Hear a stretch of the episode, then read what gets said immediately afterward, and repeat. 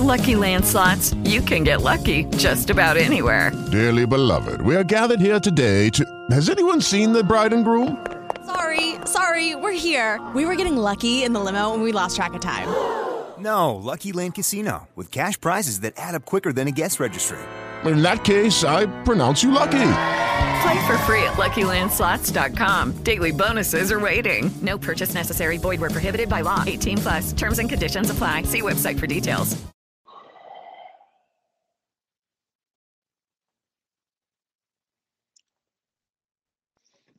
Hey, Chad Brown here. You may remember me as a linebacker in the NFL or as a reptile breeder and the owner of Pro Exotics. I've been herping since I was a boy, and I've dedicated my life to advancing the industry and educating the community about the importance of reptiles.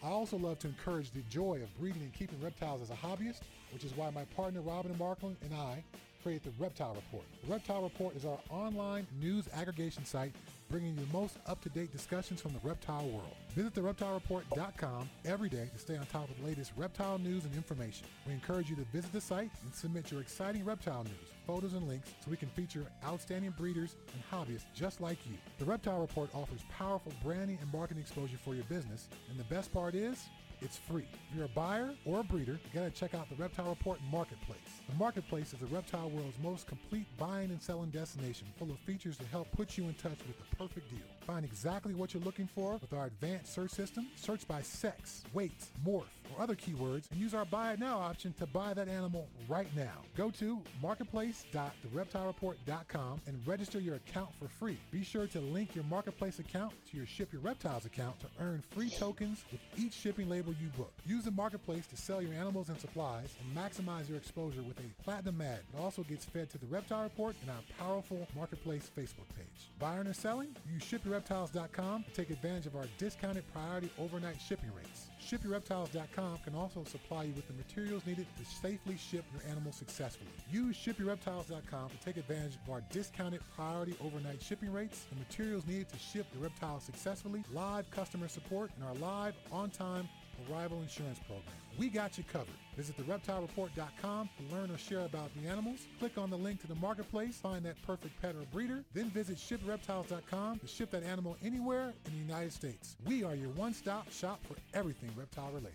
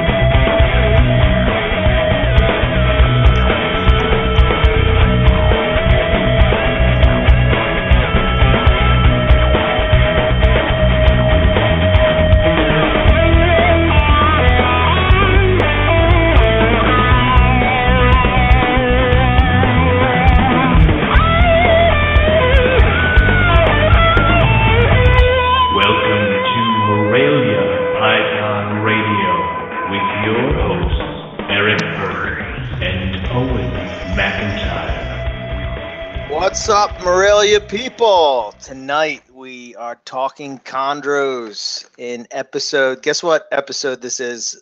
Oh, I don't know. Uh, a hundred.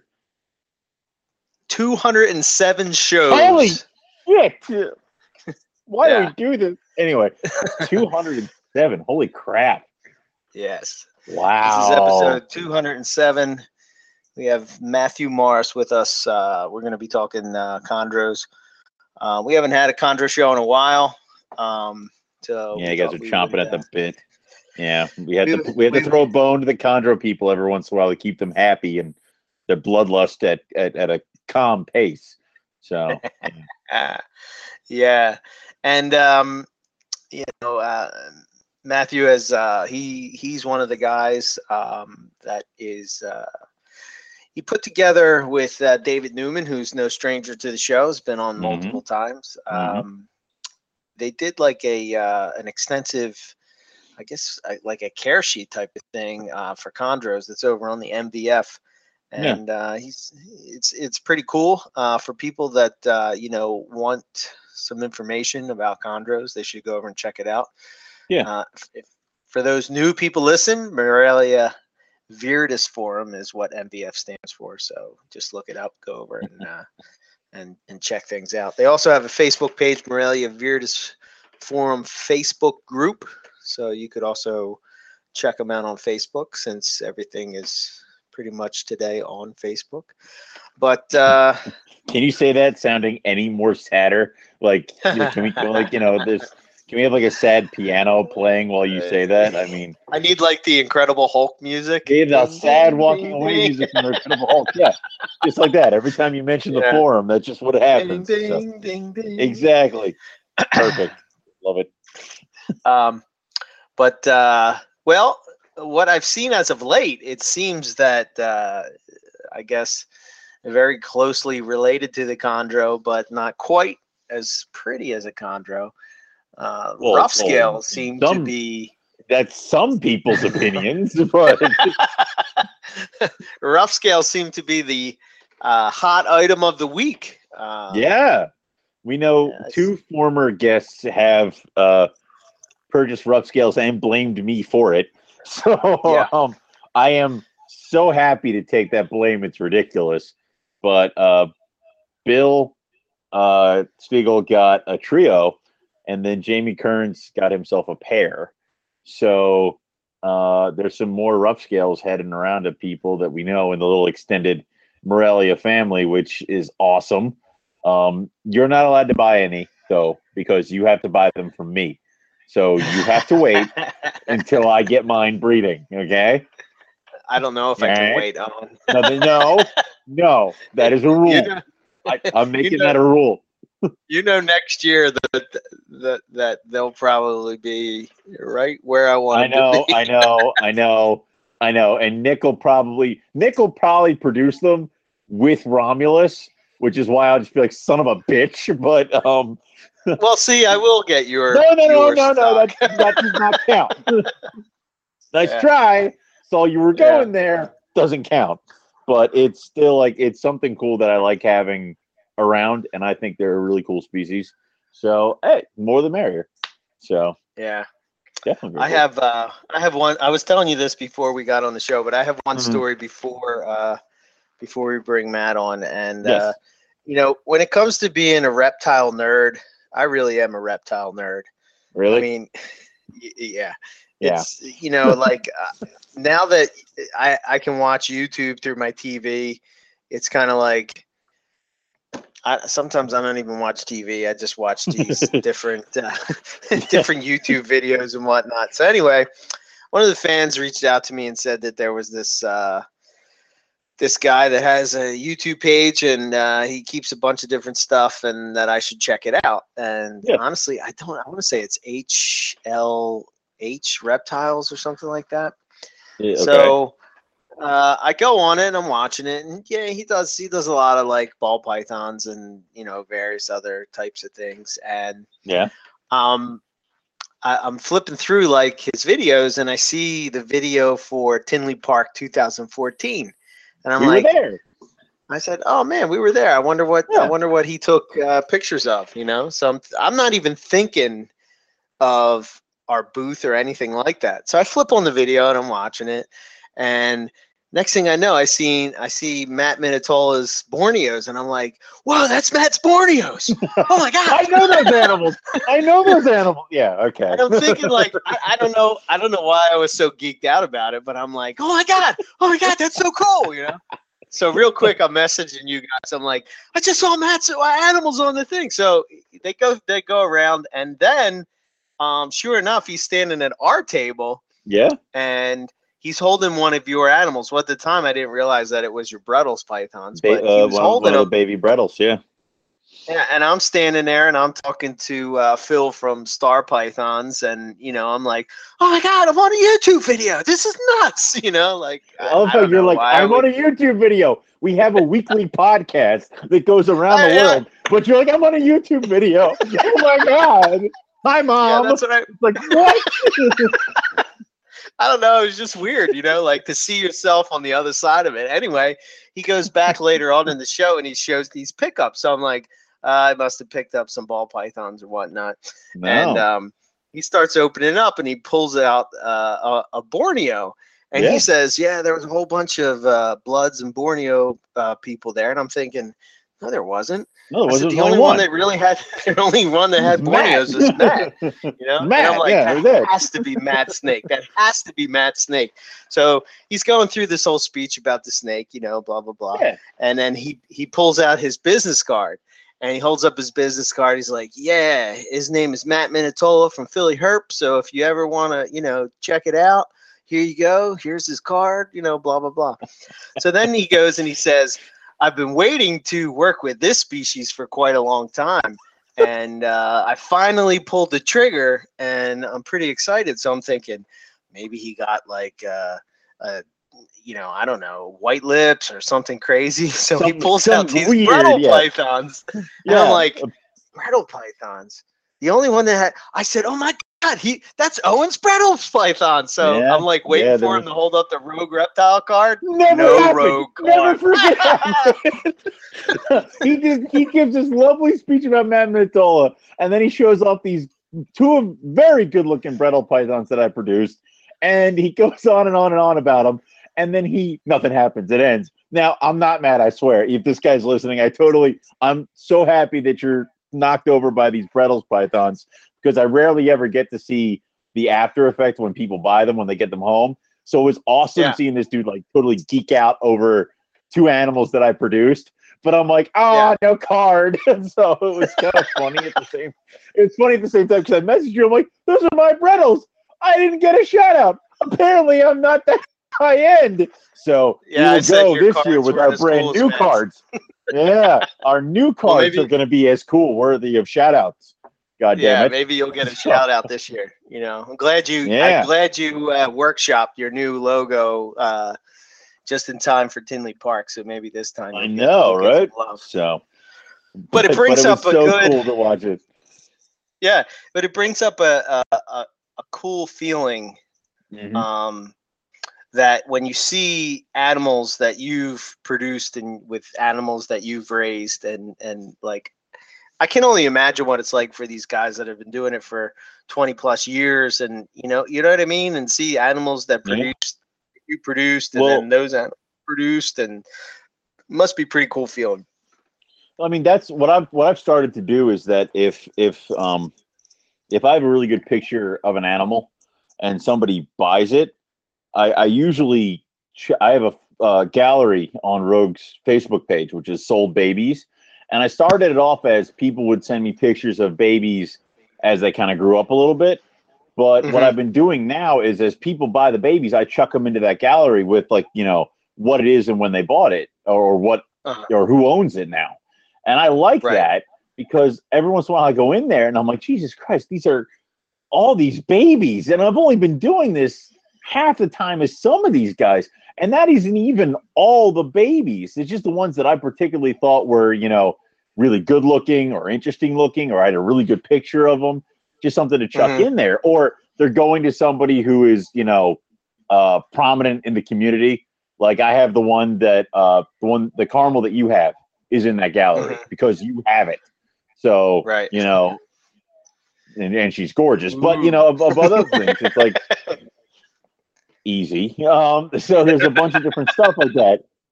I mean, and it's just Right. one of those things of like it. It, it kind of would. It's something for pe- potential customers to look at, and I would love to get more pictures of animals that I've produced as they got bigger. I think that would just be awesome. So Right. yeah, Kind of trace where they where where they where they're at and or or Yeah. how they're growing up if they look like their parents and stuff like that. Uh, Zach just uh, sent me back a caramel he got from me in 13, and it Mhm. looks just like her mother, like exactly to a T. So I may keep it. so I don't know yet, but nice. it's awesome like that. Okay, that's true. Um, I guess that's enough rambling for me and you. Let's. That's uh, enough rambling. Back to where we were. Let's get this party yeah. started. Get Matt on here. Hey Matt, welcome Hey. to Morelia Python Radio. Glad to have you. Thanks. Thanks for having me. Absolutely. We're ready Eric's to talk some for Chondro talk. Yeah, and I, Yeah. I need to learn how to. I need to learn how to keep my Aru Biaks happy, even though I'm pretty sure that's impossible. So they're horrible. Anyway, um, Matt, Some why are, don't you are. tell us? Yeah, why don't you tell us? Oh, especially one Eric just gave me. I mean, I'm pretty sure he shuffled that off to me because he hates it, but we won't talk about that. Um, He's not called Grendel for any reason. Other A than horrible he's animal. Anyway. evil. Now, wait a minute. I thought Roots was supposed to be t- calm and tame. Uh, he didn't get that memo. No, no. I've been bitten Yeah, three times no. when we had him for like what four days. But um, anyway, Matt, why don't you give us some background into uh, yourself and what got you started into reptiles? Oh, okay. Um, uh, I guess I've always gravitated toward animals that were uh, a little less desirable. You know, rats, Mm, bats, frogs, toads, lizards. Uh, just a heavy emphasis on reptiles, basically, is from a young Mhm. age. Uh, I guess there was two events really that kind of solidified my interest in reptiles and basically snakes in general. Um, the first one was in elementary school, probably about fourth grade, I believe. Um, I was kind of known for, you know, liking reptiles, and my teacher mhm. came to me saying, "Hey, there's a snake on the playground. You know, it's on the kickball field. Go remove it." And so I said, "Okay." So I went over there, and the other kids were kind of teasing it and and uh, messing around with it, taunting it. So I was really pissed off. So um, I was able to to neck it, and I put it in a jar because I thought it was a little different. It looked a little different than anything else I'd really seen before. So I took it home, and uh, Dad kind of freaked out about it and said, "Oh my God, this is dangerous. This is copperhead. You know, I can't believe you caught Oh. this thing." And Holy uh, crap! so he he took it in the jar and he proceeded to go to the bathroom and he flushed it down the toilet. And that was, Oh you know, my that was- god! that, that was it. Um, but I got a hold of another. I got a hold of another book, and it turns out it wasn't a copperhead at all. It was Water just snake. a, a water snake, exactly. Yeah. Okay. And uh, so, you know, I really felt bad. Uh-huh. I felt bad for the snake, and so uh, I kind of told myself, you know, I'm not going to make that mistake again. So I, you know, I started trying to learn as much as I could about identifying local snakes, and um, so that kind of leads me into the next little chapter. Um, I was in the school library about a year later, and I came across a book, and it was um, was basically on Bill Haast and the Miami Serpentarium. And uh, it showed pictures of him working with king cobras and milking different venomous snakes. And I Mhm. just, I mean, I just stared at that book for, oh god, I don't know how long, two weeks, and I was just totally hooked. I mean, that's just kind of, you know, really solidified my interest in snakes right there. Nice. So there were several points in your story where I was panicking, where I'm like, so the teacher just sent this child out Yeah, for a yeah. snake. I mean, that is that's that's horrible, or that could have ended poorly uh, if it was a copperhead. I mean, Yeah, this is. Uh, there wasn't much uh, thought with that. Uh, with that teacher. no, no, that that is if that happened today, that would be stupid. Oh Anyway, yeah. Oh yeah. um, so how did you find your way into just pretty much a general interest of snakes towards chondros? Um, oh goodness. Um, sometime around the in the mid '80s, I was working with uh, Amazon tree boas, and uh, Oh Lord, yeah, and this is this is early on. I just I liked the boreal tree, you know, tree pythons or tree boas at that time, and Mhm. uh, one of my buddies knew um, one of the curators at the Fort Worth Zoo, uh, named Dave Okay. Blody. I believe his name was Dave Blody. Anyway, I got a uh, I arranged to get a kind of a behind the scenes tour of the reptiles house up there, and uh, we were walking around and seeing the normal stuff. And Dave kind of pulled me, said, "I really got something cool to show you." So he went over to a box and he lifted up a, cover on it, and uh, sitting right in the middle of that was a, you know, I have no idea what the the type was, uh, locality type, but it was just this hormonal blue female chondro beehived around a bunch of eggs, and uh, Oh, that was the first time I'd seen a, seen a live green tree, and uh, it was blue. It was blue, just solid blue. Was just gorgeous, and uh, that left really, uh, you know, quite an impression on me. So that was that's how I really got into it. There, that is one of those things where it's just like uh, everybody kind of drifts towards chondros the second they see a blue one. So I don't know why, but it's just the blue Yeah. one. Everybody's like, "Oh, blue one done. Blue snake on a tree. I'm. That's all I ever want now." So, ball python on a Yep. stick. Anyway, um, what what's Matt? What size collection are you working with now? Um, I am pretty small compared to some people, but I guess pretty big compared to others. Uh, I'm kind of limited in what I got. uh, I'd like to have more, but I I have no, I have no room, so I can't get any bigger. Really. Right. Uh, I have 12 adults. I've got 15 subadults ranging from anywhere from two to three years old. And then I've got uh, 10 yearlings. And I've got uh, a brand new Blaze uh, Neo that I got uh, from Bill Stiegel, one of his uh, latest clutch. And I just acquired a, um, Nice. a Signal Herp Kofiau uh, or Canary. Ah, from uh, from that auction. Auction. Yeah. Yeah. So uh, that's that's the extent of my collection right now. Wow. Is the Mm. Kofi, uh, is it, uh, what's it look like? Is it yellow? Is it green? Does it have some Um, yellow? Some no, it's not a it's not a full yellow one. It's um, it's kind of a uh, a muddy yellow. You know, pretty pretty uh, pretty good amount of green in there, but it's a faded green. So I don't know how else to Gotcha. describe it. it's a dirty yellow, Okay. I guess, is a better way to say it. It's a it's a Gotcha. three week old banana where it's kind of like a greenish yellow kind of a thing where it's you know maybe a little fuzzy. Exactly. Yeah. So, Did it look? Did they? Did it look any different? If, if, like, for instance, if you looked at an Aru and a Biak, can you notice a difference in the uh, Kofi house?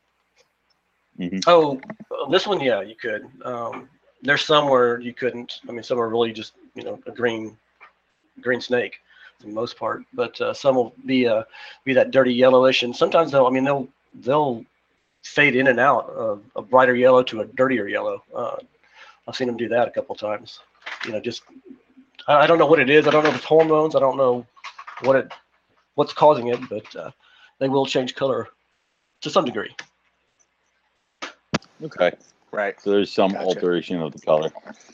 hmm So now, uh, can you tell us about the chondro care sheet that you and Dave Newman put together on the MVF, and what Oh, prompted yeah. you guys to what prompted you guys to kind of do this?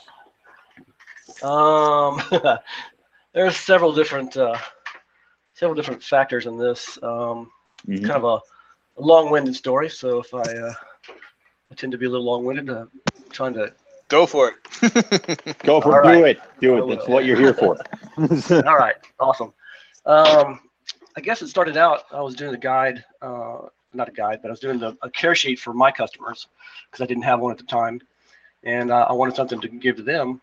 Uh, but at the same time, there were several issues uh, that we were noticing on the MVF uh, forum um, that were kind of we we kind of wanted to make something a little more um, easy to access. Um, I guess the most one of the factors was that there was a, a lot of myths and misconceptions about green trees, and uh, a lot of this information could be found on the internet, but a lot of it was incorrect and you know potentially dangerous to the snakes. I mean, some of it was just um, just flat out wrong, and um, so that was one of the things we noticed.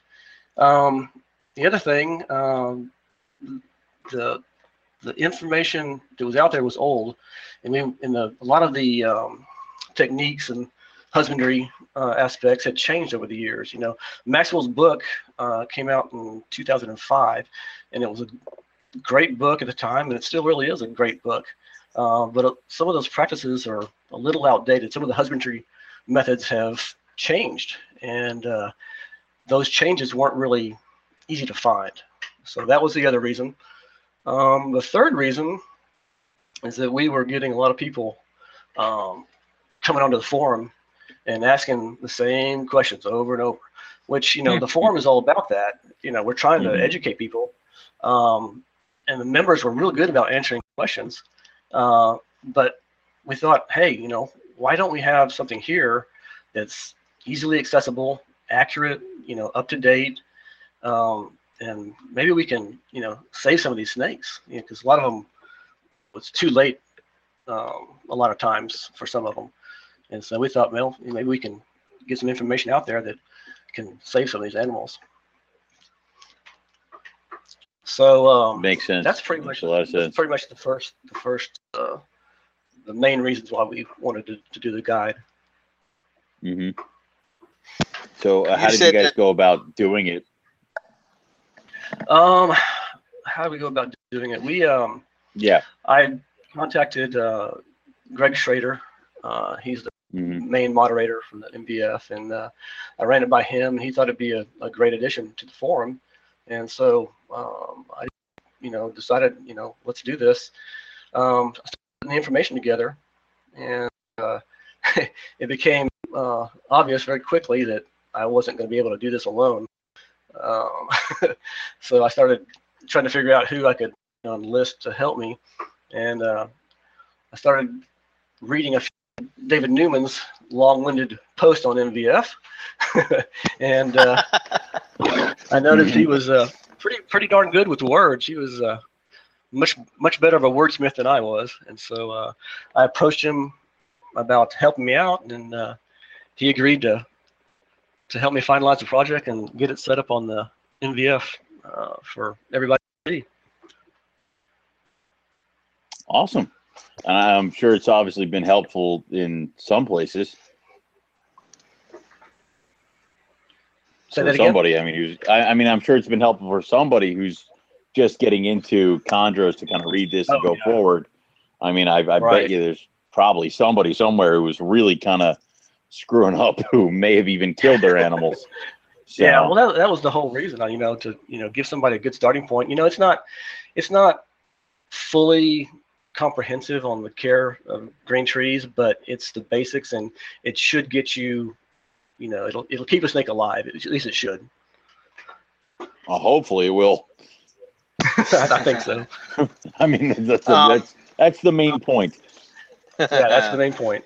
Yeah. Yeah, David. David was a huge help with this project, so uh, I can't really thank him enough for that. He's, he's put a lot of time into it, and uh, you know, it probably wouldn't be readable without him.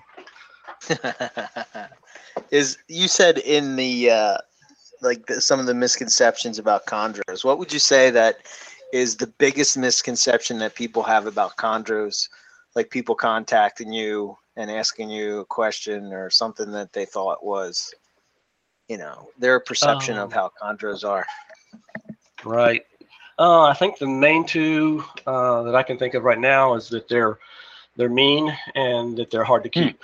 Uh, those are probably the the uh, the main two that I get the most you know questions about. Uh, that's, or it's just the it's the reputation they have. You know. Uh, hopefully we can uh, debunk that myth.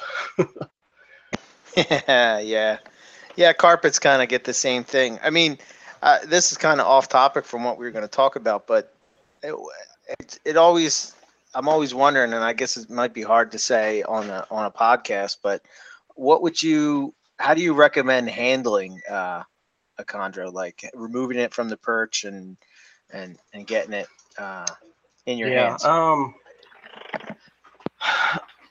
most of these animals, you know, they're they're they're all individuals first of all, and it really depends on uh, how that snake is behaving. I mean, you, in reading your animal is a very key point when you're keeping chondros. Just knowing, you know, read your animal, know what it know what it likes, doesn't like. Um, hmm uh, get an animal off a perch, um, I'll do it. Um, I try to do it, let him come off. You know, I may have to bump him on the tail or something to get him moving, but I let him do all the work. I don't, I don't really peel him off the perch. If I could avoid it. And um, I don't think there's. I think I have maybe two animals that really kind of scare me. Uh, they're not real happy to be moved, uh, but, but the rest of them, the rest of them, I can, you know, I can, I can hand gently under their, you know, behind their head and, and kind of lift them off the perch and get them moving.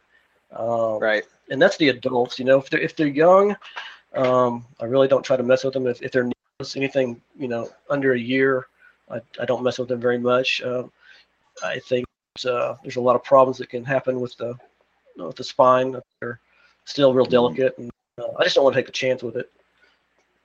Did that answer your Right. question? Yeah, absolutely. Um, All right. yeah. Um, well, let's talk about how you keep chondros. Um, what's your thoughts on keeping chondros, and uh, what are some tips that you would give listeners uh, uh, that are just getting into them? Um, What's your approach? I keep chondros. What's my approach? I have uh, I've changed my approach over the years. Um, compared to when I first started out, you know, I had along along the lines of Terry Phillips and Ryan Young. I on to uh, misting occasionally, um, lower temperatures. Uh, I have nighttime drops in all my cages all year round. Uh, although summer here in Texas, I don't get much of a drop, um, just because it is hot. uh, so, if there's anything I don't miss. I'll wet the substrate if I'm getting ready to shed. Um, pretty, pretty basic stuff as far as. I mean, there's nothing mind blowing here. I don't have any new relations, uh, but other than just I'm going more simple and not stressing about uh, a lot of the uh, things that I used to. You know, keep high humidity in there, and I, I think it causes more problems than it's worth. Right. Mm. Right. All right. Okay. For Um, for new new people, I would say uh, don't buy on impulse. Do your research first. Get Mhm. get everything you need up first before you bring your animal home. Uh, do not. mm, I mean, I, I don't think. I think captive U.S. captive born and bred is your best route for a beginner. Uh, I think that Mhm. uh, they're the easiest. Uh, they're well started. They sh- at least they should be. I mean, if you get it from a reputable breeder, they will be. Um, it's a it's more of a positive experience to start out with, and uh, they're established. Uh, you start going a cheap route, and you farm bred slash imported ones. I think that uh, Mhm. a lot of issues can happen with those. Um, I don't I don't think they're the best bet for beginners, personally. Yeah, I would agree. What kind of uh, what kind of caging are you using? Do you use cages, racks? Uh, Uh, I've got uh, for my adults, I use uh, Jim Sharphorn cages. I've got uh, the 30, 35, 34 by 2 by 2 my adult females, and I keep my males in uh, the 2 by 2 cubes for, for the adults. For my yearlings up to about two years of age, I have uh, I have a rack system. It's back heated, uh, various size tubs. You know, I, I tend to move when they need to be moved up size wise. I'll move the, the tub size up um, on the rack. Uh, for the Neos, I got regular six quart shoe boxes with um, coat hanger perches and uh, just a basic paper towel substrate on the on the Neos. okay. What about your approach to feeding? Are you, I- mean, I see this that some chondro people like to keep their snakes bigger, some keep them smaller. What's what's your thoughts? Yeah, I guess that's another another thing that I've done uh, over the years is I've I've really backed off on the feeding, um, kept them smaller, tried to thin them down a little bit. Um, I don't. I, I I do feed rats occasionally, but I think that rats have to be done carefully. I don't think that. Uh, I mean, they've been you know prior to what we're how we're keeping them today. I mean, there were many many chondros uh, that were raised strictly on rats, and you know they all produced babies. So um, I think it can be done, but I think it has to be done very carefully.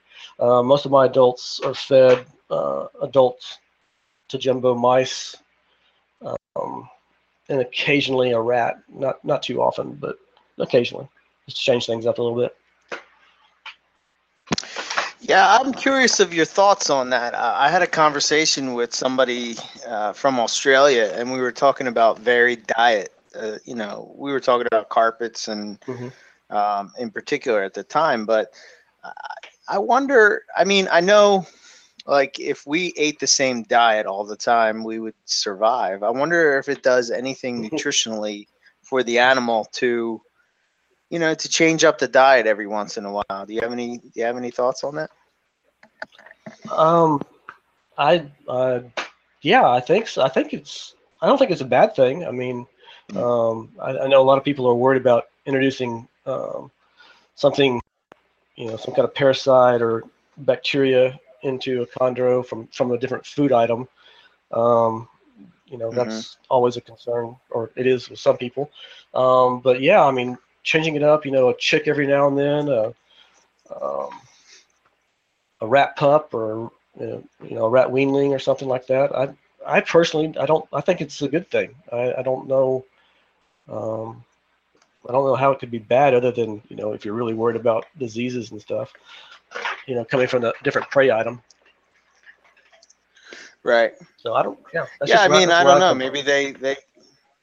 Yeah, I thought it was interesting when we were having the conversation that, uh, you know, he was talking about that he he varies it up, and he's actually noticed the difference in the color of the snake. Uh, Oh wow. he was Yeah. doing it with Im- Mm. imbricata in particular, but uh, he he did this Huh. experiment with a, a, a bunch of types of uh, of of these snakes, and he noticed the difference, which I thought was pretty interesting.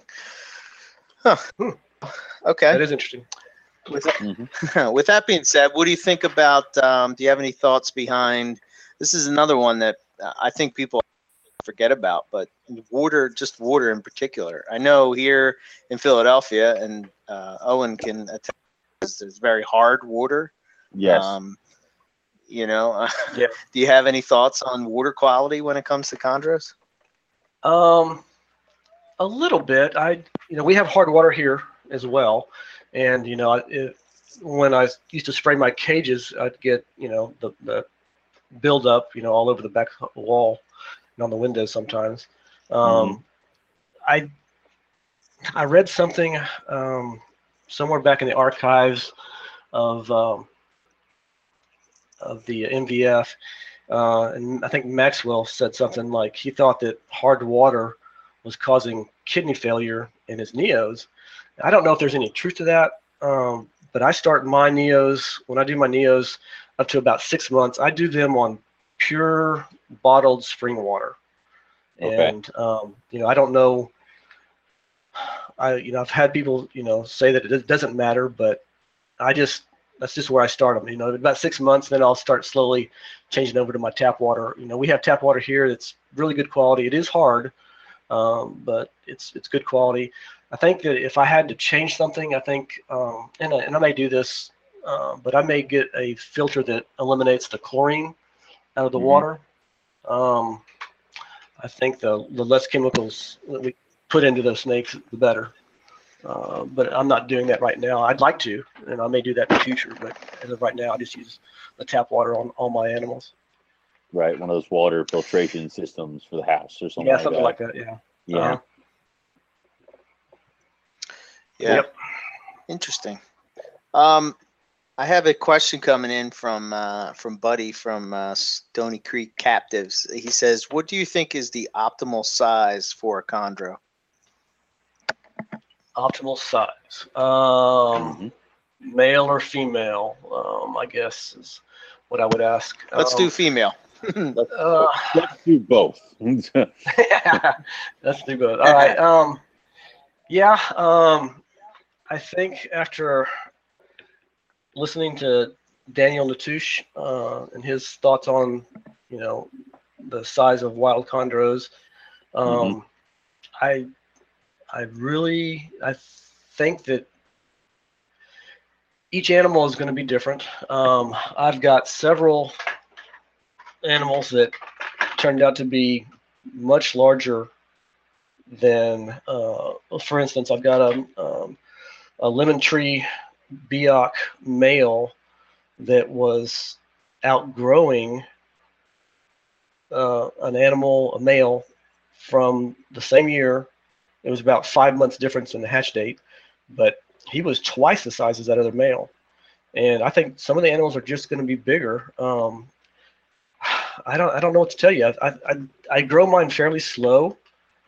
Mhm. I Right. think my females will tend to be bigger faster than the males. Um, but optimal weight, um, I, I don't know. I mean, that's I think that after four years, uh, when the female is ready to breed, um, you know, if she's if she's above 600 grams at four years, and like I said, I don't push my animals, but I also don't starve them. But if Right. she's 600 grams or better at four years of age, I'm going to put her with a male.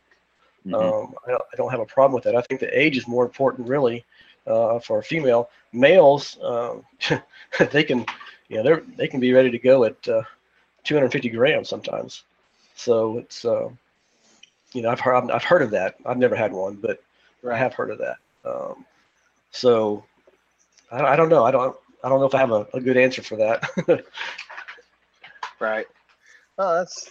I think wouldn't don't you think that maybe even within locality vary? I would think. Um, Yeah, um, I I was thinking that too. Um, I I had a, a Wamena female years ago that I mean she barely pushed 700 grams, and uh, then I saw the one that uh, Bill Stiegel had, and uh, that thing's a monster. I mean Hmm. compared to the one I had. So um, you know I, I I would like to think that you know r- you know each locale type may have a general size, but I, I don't know what that would be. I think they're each individuals and they're gonna, you know, they're gonna grow at different rates and depending on how you feed them and stuff like that. Yeah, I would think it's with. I mean, some with every animal, you're gonna have some that are bigger, and smaller. And I mean, look at me Yep. and Owen. You got a real big guy, small guy. Not that big. All right. Exactly, No. exactly. I've, I've gotten I've gotten better. Jesus Christ. I was talking about height, Owen. I don't know what you're talking about. Oh yeah. well, all right. Oh, yeah, yeah, yeah. I thought we were talking about feeding and raising carpet pythons again. About how like you know your 2013s are skinny little worms and mine are like eight feet monsters. So anyway, I digress. yeah. um, what about you know? I, I often go back and forth with this, and and I was curious on your thoughts uh, on somebody that's uh, maybe getting a, like a chondro as a pet, or you know, uh, they're going to set it up maybe in a realistic type of enclosure. Um, but I often wonder. It seems that chondros are more um, uh, more susceptible to stress, which can lead to uh, various issues. Do you think that uh, like keeping them in a naturalistic setup? Uh, do you think there's pros and cons to that? Do you think that's more for the keeper, more for the kept? Uh, what's Uh, I think there's some merit in in a in a natural vivarium situation. Um, I think it enriches, you know, the snake. He has more to, to explore and keeps him occupied. Um, and you know, if it's heavily planted or have a lot of fake plants in there, it probably um, would make him feel more secure um, and less prone to stress from you know things moving around outside the cage. Um, I think that that's yeah, it is for the keeper, um, but I think to some degree it's also for the snake. Um, I would think that a natural aquarium or vivarium like that um, would be good for people with small collections if they do that, if they choose to go that route. Um, You know, bioactive substrate would be awesome. Uh, I think that's really a cool idea. And if I had one or two chondros, I would probably probably do that. However, with the collection I have, um, I don't think it's practical uh, time wise to, to have a setup like that. I think that uh, there's a lot a lot going on and maybe needs too much of the of my time, uh, so to speak, Right. you know, Right. to care take care of it. Um, but yeah, I think I think there's a, a definite advantage, um, at least visually. Uh, they're awesome looking, and I think there is a little bit of uh, a little bit of uh, helpful additional exercise and exploration exploration for the snake to you know I guess what's the uh, what's the word I'm looking for um, oh I don't know I can't think of it right now but uh, just extra stimulus stimulus that's that's the word I was looking for stimulus Enrichment and stimuli. Yeah, I got you. enrichment there you, there you got go you. enrichment Yeah, that's, that's yeah, what I was looking for It's my zoo stuff coming out again. Anyway, uh, there you go. so- but I, I I could definitely see that. I mean, obviously, if you have an entire bank of chondros or a bunch of cages, having a naturalistic setup in each one would be daunting. Um, Yeah. But if you only got one or two, why not set them up with a naturalistic setup? So I could see Mhm. that. So that's cool. Um, I would be just more concerned about temperature and stuff like that. If you put a big display room and tank in your like living room or something like that. So yeah I guess that would be something that would hold me back. Um, but let's talk breeding chondros because that's what a lot of people. Whenever we do a chondro show, that's what everybody's like glued to is they want to know how the hell do they make more of these things. So they want to always hear about exactly what everybody we have on does for breeding. Uh, so why don't you uh, they're all different Why don't you walk- everybody's different they ex- extremely different, but um, why don't you quick just do us a quick overview of your uh, breeding, and then we're gonna walk through some questions too. So, how do you get your guys right. set up for breeding? All right. Um, I guess I start off um, here in Texas, where I'm at. It doesn't really start getting um, cool until about October, and uh, that's usually when I'll start uh, putting my guys together. Um, usually, I'll see uh, if I see a male cruising around earlier. Uh, if he goes off feed and he starts cruising, then I'll uh, I'll uh, find a female for him, put him in, and I don't I don't start I don't really cool like I said, I, I have a, a I run about 82 daytime high to about a 75 degree nighttime drop, and I do that year round. Um, during the summer, I don't I don't get I only get like a 70 down to a 79 degree um, Fahrenheit drop here in, the summer. Uh, come October, it does start dipping down a little bit more. Okay. Um, but I, I don't I don't cool them, you know, per se. Um, So- and I will introduce. Go ahead. I mean, so do you think that cycling males in and out of breeding? I mean, uh, do you think that's kind of uh, makes a huge difference when you're trying to breed a big girl to a little guy? I mean, I know you said you like you said you don't really cool down at all or anything like that. So Well, I, I, I do cool down. It's just not okay, it's not real drastic. I do it with the Okay. weather, and Okay. as as as our weather here gets cooler, my Mhm. temperatures inside the house will go down. So it's it's gradual. Like I said, in October it starts the the nighttime starts getting down. You know, we may get uh, in the low 70s, uh, 73, 72, you know, somewhere in there. Um, Okay. And so, so it's it. I do have a nighttime drop, um, but it, it it's basically based on the weather. You know, outside weather. Yeah, Um, and, and it can be, it, it varies a lot. Um, but so if I put a male in with a, uh, a small male in with a big girl, is that what you were saying? yeah, yeah. So a small boy with a big girl, because that's usually Yeah. what oh, uh, where some people kind of run into problems is getting a little boy to breed a big girl. Yeah. Uh, I think that at least with me, um, first time males, if it's a, if it's a small male Mhm. and the girl is, is, you know, noticeably bigger, um, if it's his first time, I'll usually put her in with him. And um, then they go, if, if they're not compatible, if she starts, you know, whipping her tail and whipping urates all around, I'll, I'll, I'll let them sit in there for a few minutes just to make sure she doesn't calm down. If she doesn't calm down, if she grounds herself and she's still spraying urates everywhere, I'll take her out and say, It- okay, this is not going to work. yeah. Nah, it's clearly clearly we're not happy here. So yeah, yeah, why why continue this crap? Um, whatever, we'll pull them out. exactly. So- now, if I have a if, I have a male that's a, a an aggressive breeder, but he's small, Yeah. I'll you know I'll, I'll put him in with the I'll put him in the female's cage. I, I, I'll you know depending on the male, if he's an aggressive breeder, I'll put him in the female's cage and, and let him try that. Um, Okay. and that's worked for me too. Okay, very cool. So, uh, back to your breeding scheme. You said about October, you're cooling down, kind of uh, riding the weather downhill towards Right. your drop temp, right? and that's and that's when I'll introduce them. You know, I'll I'll, I'll pick my pairings and I'll uh, I'll uh, usually well it depends on the male. Like I said, if it's a, a, a shy male or a first year male, I'll put the female in his cage. Um, otherwise, I'll just move the, the male into the female's cage if I'm not worried about it, um, and then I'll see how they react. Um, if if there's a, a problem, uh, you know, if she's not happy and stressing, then I'll remove her and I'll try again in a couple more weeks. Um, the and I don't normally. That, that's what I do first. I, I- I'll put them in and see if they're compatible. If they are, uh, I'll leave them in there and I'll I'll pull the male out probably every two weeks during that part of it and try to feed him if he'll eat. Some of my males do, some of my males don't.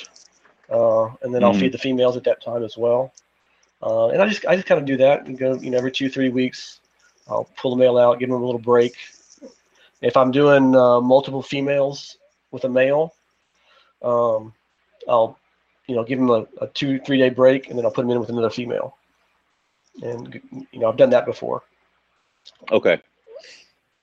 You ever tried putting two girls with one male in the same cage, or is that just like blasphemy when it comes to chondro? That's- I mean, I don't know. Uh, I don't know. I, I see a lot of potential problems with that one, but uh, I, I I imagine. I I've just never- didn't know. I've never heard of that. Yeah, I've never heard of that. So- I'm just trying to. I'm trying to get Bill Siegel to like send me a very outdated email tomorrow. Is what I'm trying to get. So if I can get there, I'm going to be a happy man. But um, so uh, what is? I'm sorry, it's over now. I've been trying to keep composure, but it's done. Anyway, um, what uh, when when it comes to reproduction, what uh what size should your females be um before you kind of take them into? I know you touched on a little bit about the uh, 600 gram females as you're ready to go, but what age do you kind of look at them to be like, now you're ready, time to go, here you go? uh, minimum of four years for me. Um, Okay. I, I, I, I think that three is just. I mean, I've heard of three-year-old females going, um, Mhm. but it's just not something I would do. I just I like them older, and I think you'll get uh, a better clutch from an older female. Okay. That that makes some sense, and that's the same way with carpets. I'd rather wait a year it? than push a female. Yeah. So something that happens or has been known to happen in carpets, and I'm, we're a little curious if it happens in uh, the chondros, is uh, dual paternity. Can you have one clutch with two dads, or is it really hard to tell because they all come out freaking yellow or red?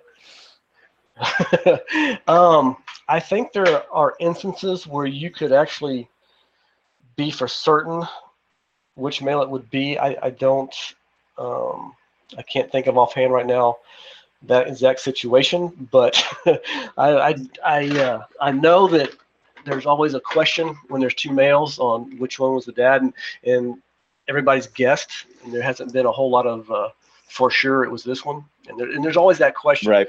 Uh, I, I personally, I, I hate that strategy, just because you don't know where Mhm. you know where what the dad was. Um, and I, Yeah, Throw a wrench in that I- works. I, I, I love my guy, lineage- yeah. I love my lineages, and I, I don't want to screw those Mhm. up. So Yeah, I mean, I imagine playing like hopping around boys in the chondros were very, very important. Is kind of a no-no. So, um, yeah, I'd imagine that's pretty bad. So it, it was um, done. It was that was done. I mean, they, they did multiple males. Um, I know uh, Gene Bissett did it, and I, I think some other early breeders did it as well. Um, but I just I I personally just I don't like it. Yeah, I like knowing. I. I like knowing who the dad was. yeah, and it, it, you know what? I'm pretty much the same way. I'd prefer to be able to tell you exactly who came from where and what. So, not to shed light on that stuff. Um, now, you, you did said that. Now, do you take your car? Do you take your chondros off feed, or do you wait for them to go off on themselves? And when do they kind of do that? Yeah, I, I wait for wait for them to go off feed. The males, um, they they're they're males. I I uh, they're tough to to figure out as far as when they're going to eat, when they're not. Uh, I've heard several people say that uh, theirs never go off feed, uh, and others say they always go off feed. You know, six months, you know, or, or as long as you're putting them with females, they'll go off feed. So if you know if, if a male goes off feed for six months, I'm not worried about it. Um, females, I've really when when they ovulate and they're gravid, mine go off feed. Um, I don't know if anybody else has ever ever fed while while they're gravid. Uh, I'm sure there's Okay. exceptions. Uh, you know, Yeah. chondros always throw a little curveball at you. Um, seems like there's always an exception to the rule, but for the most part, uh, once my chondros ovulate, um, they're done eating. Okay, so they just they just shut themselves down. Yeah, I, I don't. I don't. Do you Yeah, I feed them as long as they'll take food. Yeah. do you notice if once the female is ovulated, do you see any kind of um, uh, uh, any kind of like does she ground herself? Uh, do you see anything like that, or do they typically Um, stay up on the perch? Yeah, mine typically stay on the perch. They're they're very uncomfortable during that follicle development and during that uh, ovulation stage, uh, and so they move around the perch a lot. I've never had one ground themselves.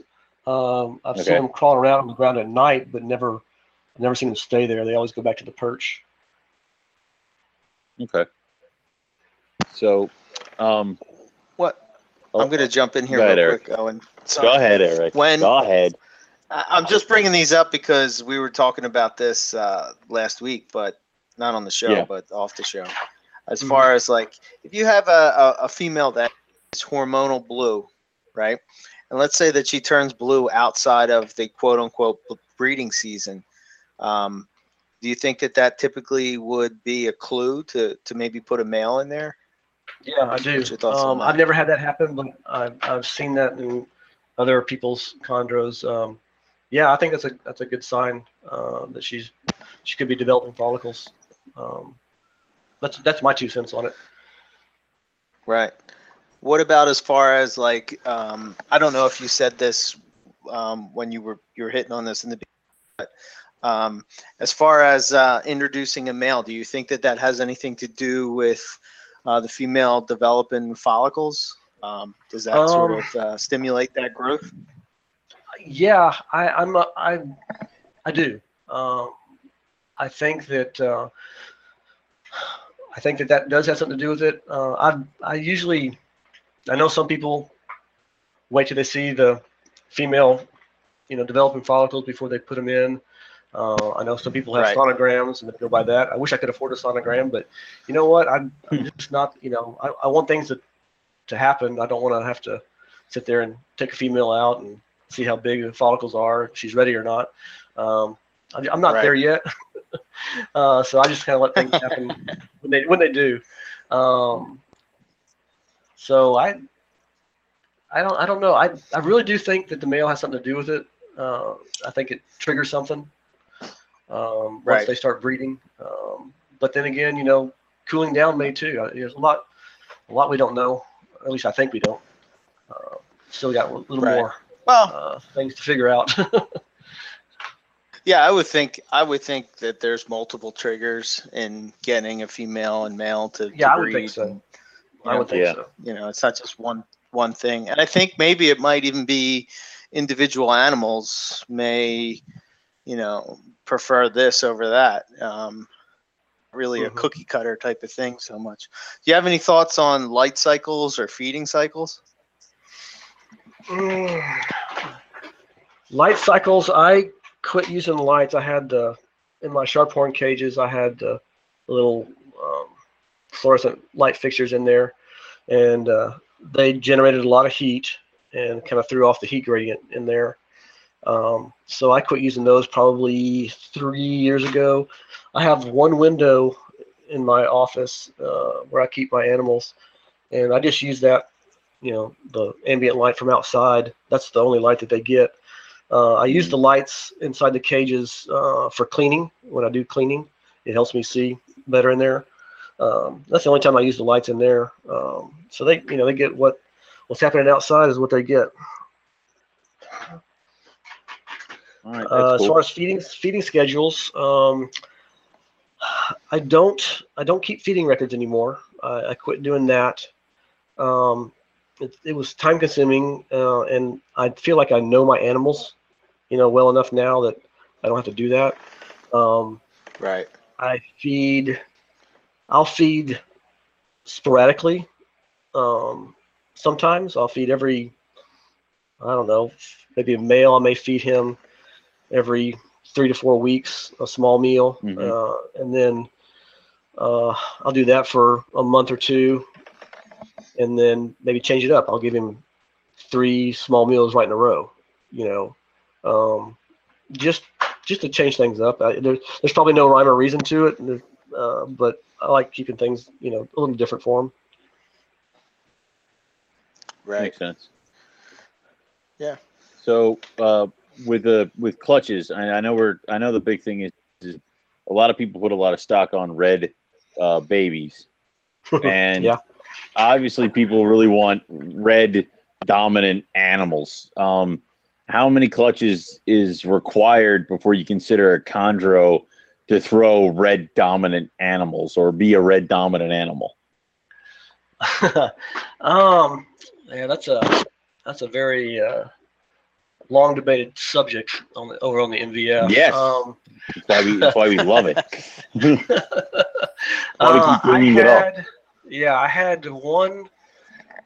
I had a male Wamena. It was just an outstanding Wamena. It was really, um, I really loved that animal. Uh, he- I got him from my buddy Andrew Amon, who lives here in town with me, and um, we paired it up with a Merauke female one year, and she had the year before she had all yellow babies. We paired Yeah. her up with the Wamena, and she had all red babies. Um, in this case, I wanted to try the male again with an animal that had um, yellow background. In other words, from a yellow neo, uh, to see if he Mhm. would actually prove out to be red dominant. If he had, I and depending on the clutch size, I think that's important too. I think you know if you have under eight eggs, that it's probably uh, you probably need at least three clutches to be for sure. But this is just this is just my my opinion. I really have this is a a subject that's probably deeper than than I I know anything about. But uh, it to me, I, I'd say three. If you have three small clutches of eggs um, and they're all red all three times, I'd say you're pretty confident. Um, if you have large clutch and you have two uh, two clutches that are large, I'd say yeah, you probably, probably get a good bet that it's uh, red dominant. Uh, does that make any sense? that's just my Hmm. It, that's it just- does. yeah, it does. that's just my two cents. Uh, you know, I, I could be totally off on that. Uh, genetics are definitely not my strong point, uh, and I, and there's a lot a lot of speculation on the red dominant stuff anyway. So um, that's just my that's what I think. I think that uh, Hmm.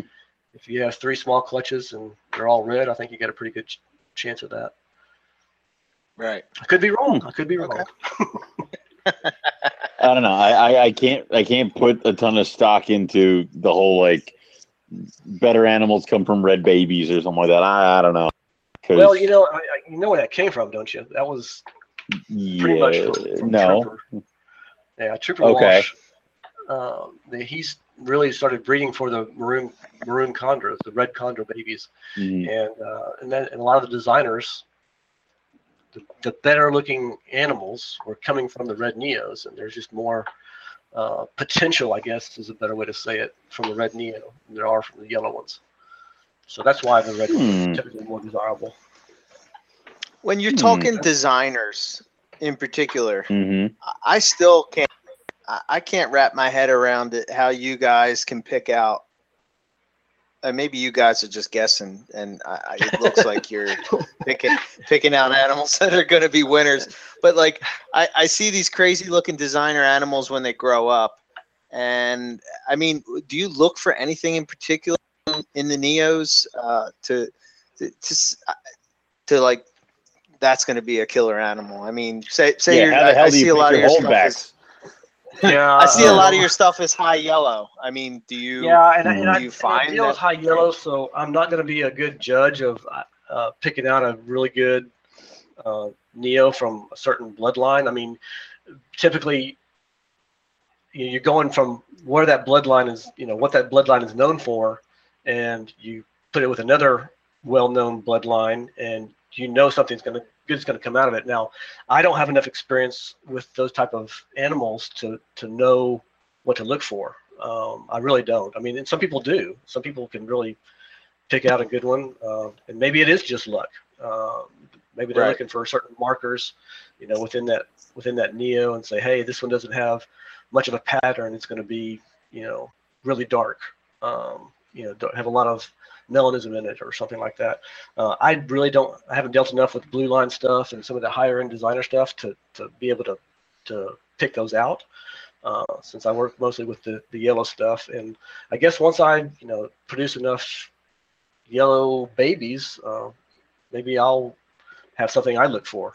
You know, so Mhm. right. that's that's yeah. I, I don't have enough experience with the blue line stuff to. To So so even if like let's talk high yellow. Uh, when you're the yellow neonate, is there something? I mean, is that just a you you wait and see how it progresses? You hold everything back, type of thing, and Um, then just pretty- see yeah, how pretty much yellow at this point. pretty much at this point um i once you get a pair um like say i had um a high yellow pair and they had neos i raised most of those up and i saw what they did and i know i know what the neos look like so when i breed that same pair again i know what to look for now if i mix it up if i put another male in there or whatever um it- the results are going to be totally different i won't really have um, something to, you know, I can kind of guess, but that same look may turn out different. You know what I mean? Yeah, yeah, absolutely. Um, you know, and unless you get, uh, I don't know. It's to me, it's it's it's kind of a guessing game still. I mean, you can you can definitely increase your odds with with the bloodlines. If you know, well-known high yellow bloodline, um, you can you know you're going to get some some high yellows in there. What degree of yellow you're going to get, uh, you know, I don't know if there's anything in the neo that's going to tell you that at this point. when you're doing uh, high yellow stuff, is that typically? Uh, I, I know there's still debate on whether or not uh, you know there's two different or three different species of chondros. You know, uh, are are you seeing high yellow from a specific locality cross with another locality, or you know, sometimes I wonder if like you're getting these crazy designer animals because it's really hybrid vigor type of thing, you know, like you're Right. getting almost like a car pro type of thing, you know, you see these crazy things because you're you're crossing, you know, two different species. Um, Yeah. you have any thoughts true. on that? And All your pretty And- chondros are hybrids. Eric just said it. All your pretty chondros hybrids. Well, All of them. doesn't mean matter they're what still you not- have. That's what Eric just said. They're unpure mutts. Yep. I, I Well, think that'll there's uh, truth that'll be to end the episode there. Yeah, that. Uh, yeah, they're all hybrids. Um, I guess. Um, I mean, all designers came from, you know, different locales at one point. So, um, I sure. what I've noticed, um, I guess the Biaks, of course, are, are known for the, the high yellow stuff. Um, and I guess with enough, you know, if you selectively bred Biaks for yellow, I guess eventually you would get, you know, some high yellow Biaks. Uh, I know that the, there's some German Sorongs that are just really high yellow uh, over there. They've got some nice high yellow Sorongs over there. Um, of course, the Canaries. Really? Um, yeah, they Mm. do. High yellow Um, Sorongs. Wow, that surprises me. Yeah.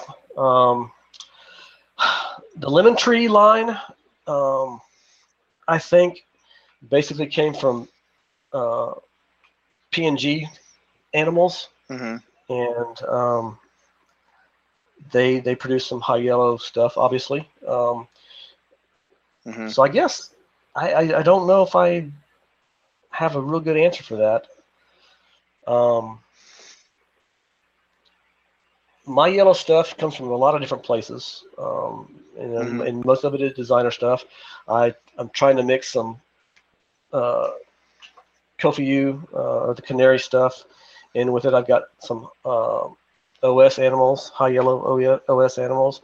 I've got a beautiful male from uh, Kimberly Burge of Southern Chondros um, that was uh, one of her creations. It's just it's an awesome male, almost uh, probably ninety percent yellow with uh, blue markings on it. It's just a really cool animal.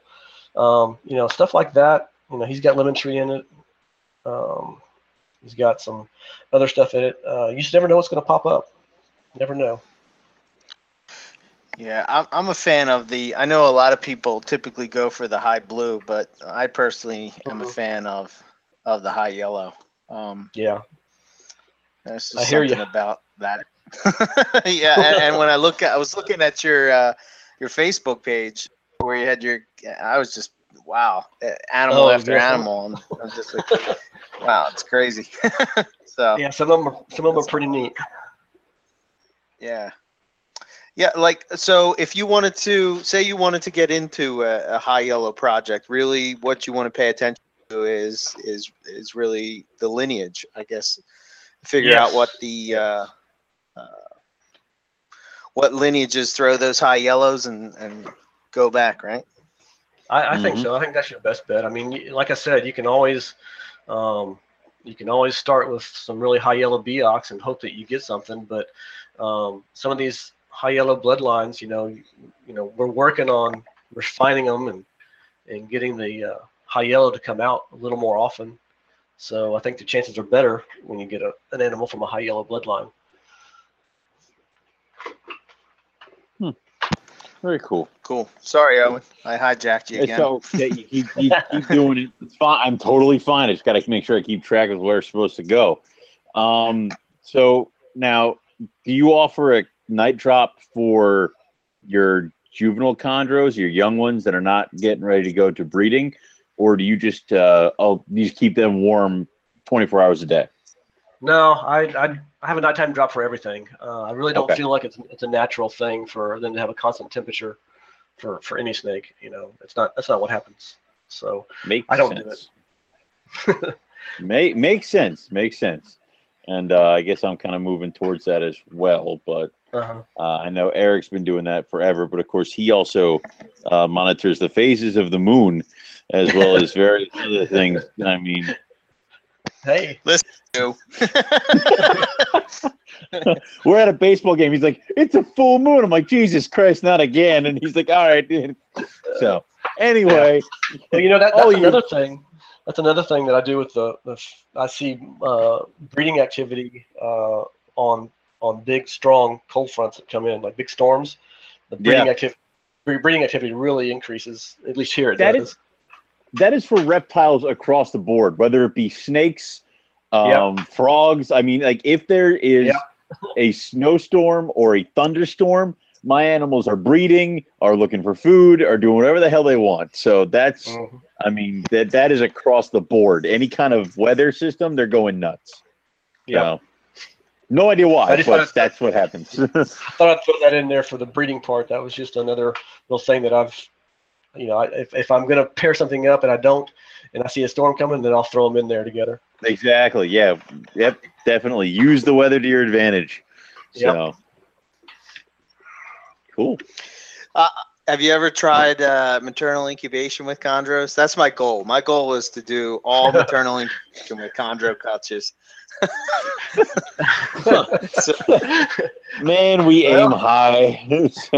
Definitely. Uh, no, I, I want to, um, but I've never done it, and uh, you know, I'm I'm I'm torn. It's it's it's, it's a risk sometimes, and uh, I, I, I just can't bring myself to do it. I want to, but I, I guess I got to find the right pair to do it with.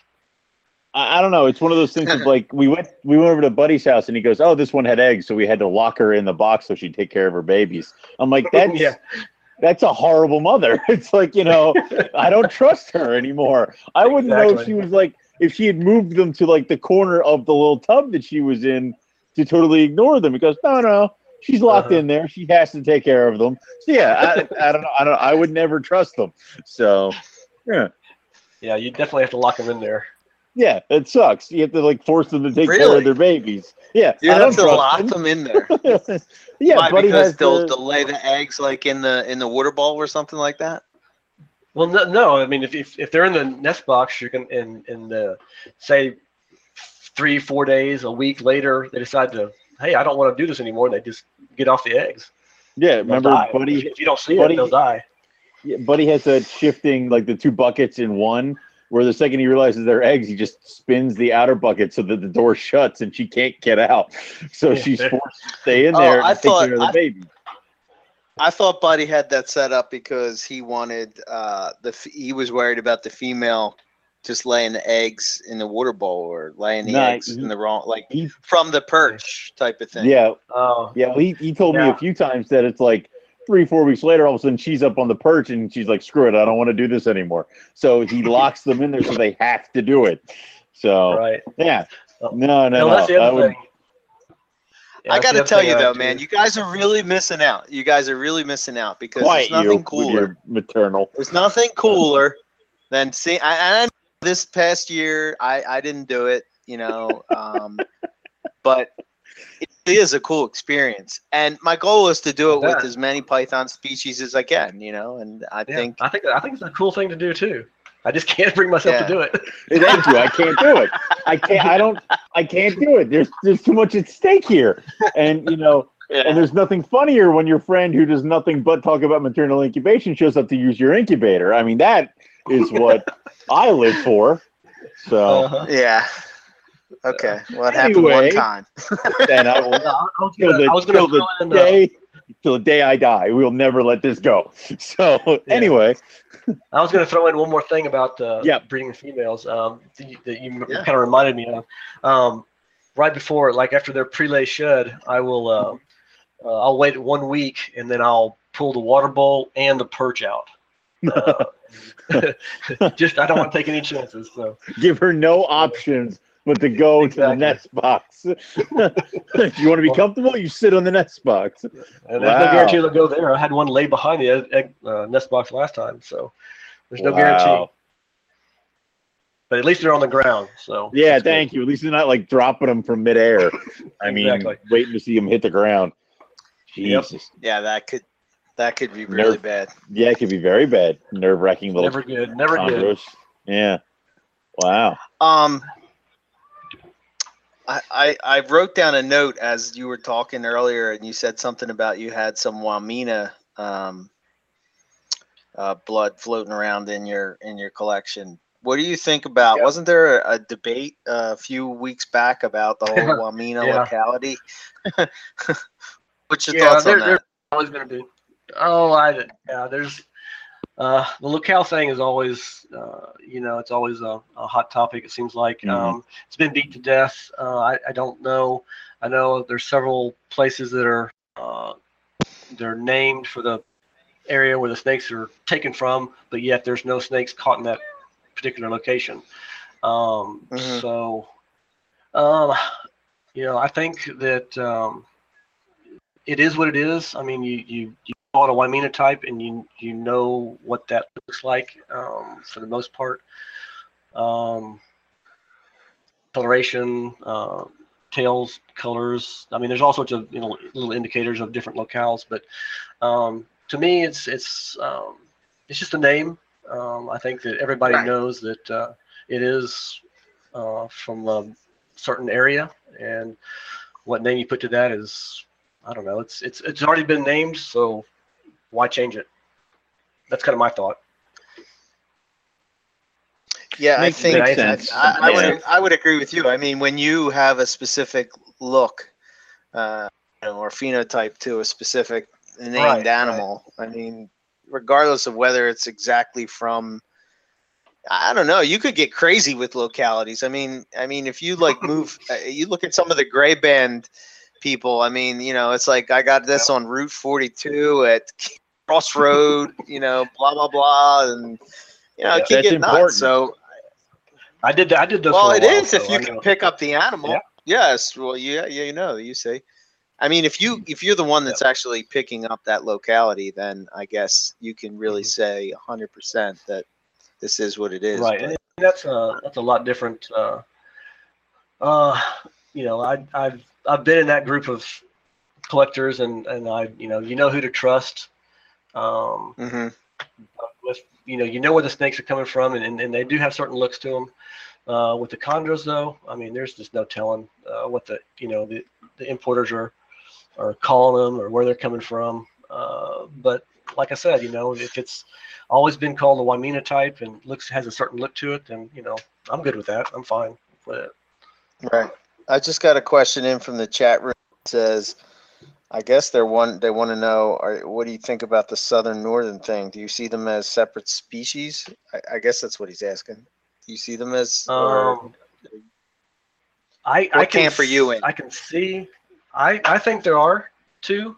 Um, I, I'm dying to see the paper when it comes out. Um, if it hadn't already, I haven't got a copy of it if it already is out yet. Um, but I'm dying to read it. Uh, there is- and- yeah. I can send it to you. There's um, I think it's the? Barkers that did it. Yeah, yeah, yeah. I'll send it to you after the show. The I was- Barkers I was did uh, paper where they great. split it out. Um, Yeah, but uh, didn't Daniel Natusch wasn't he working on a, a more recent one? Uh, I think he they may have. he- Yeah, he was, but I think um, they actually. I, I don't know the politics behind that, but all I know that they named the uh, Biak as uh, separated it out as a species. Huh. Okay. Yeah, I'd love to have a copy think- of that. yeah. Great. Yeah, I'll, I'll send it to you. I think I think Daniel's thing is he's sort of uh, I have that paper too, but he's sort of split out into I think it's four or five different groups. He says northern, southern. I think there's Biak, Aru, and Australia. Right? Northern, Okay, southern, Biak, Aru, and Australia. Five, yeah. I think we got That's them all. I Yeah. got that one. Yeah. Um, I I think um, I I can see the northern and southern for sure. Um, Mm-hmm. I don't think it's a far reach. The the Biak being um, being a separate species. I mean, it could happen, I guess. Um, but like I said, I don't. I haven't seen the papers and uh, seen what they have to say. Right. Okay. But I, I do think I think good. the mountain range is is, is a limiting factor on the north south stuff. Right. Yeah, that would kind of Yeah. get in the way of things.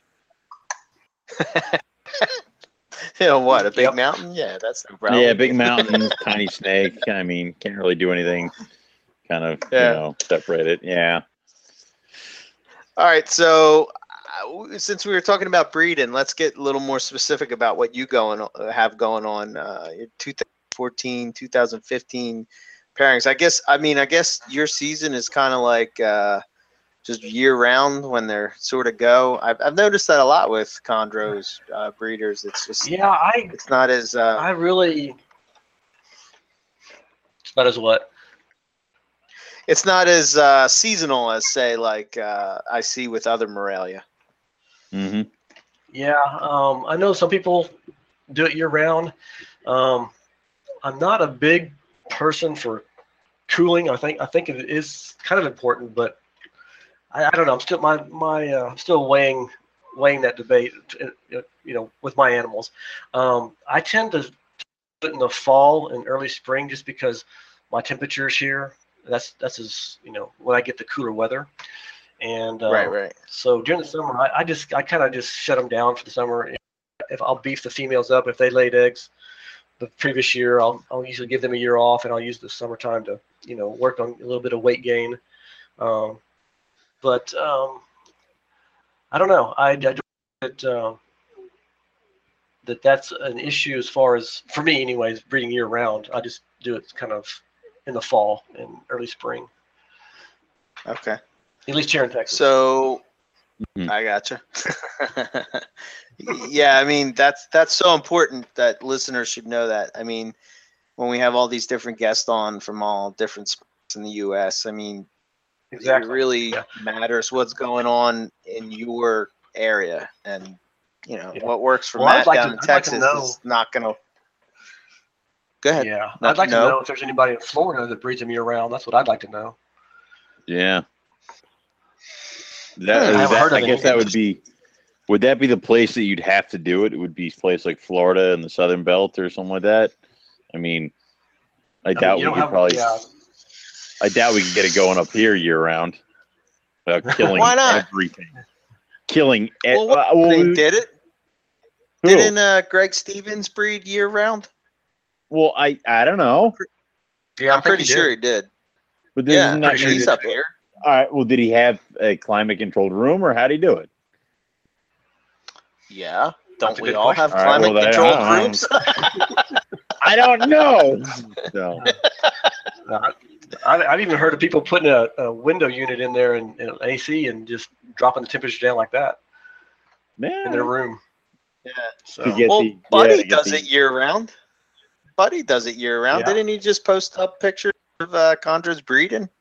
I don't know. I've Not too long ago? Seen him. I would have. I guess. I don't know. I haven't seen him. So No. I'll believe you. I promise.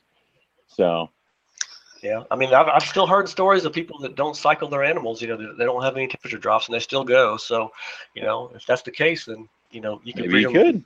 Yeah. all year round. I mean, when you look at, I mean, if you look where chondros are from, basically they're not really, they're not Mhm. as seasonal as say, uh, Yeah. you know, animals from Australia. Um, hmm that that's why I'm saying that, and I noticed that with with uh, IJ carpets as well. I mean, to me, they seem to be very similar to uh, to chondro keeping because Crap. they don't really need that drop down. They're the first ones to breed out of the carpet. You know, it's like a little draft comes Right. through, and they're like, "Oop, time, blue, blue, blue." You know, time to go. But um, so let's talk about your uh, your pairings that you have going on. Um, uh, one that stood out to me was the uh, I'm assuming this is lemon tree line, lemon bee and the black pearl. Can you tell us the history of that Yeah. pairing and Yeah. what you hope to produce with that? Well, I guess I'll start out by saying that uh, my last year breeding attempts were like total failure. I couldn't believe it. I mean, this first year I struck out. I was so pissed. Um, Wow. That one didn't go. Uh, I had four pairings going. You know, I, I have four pairings going, hoping to get one or two.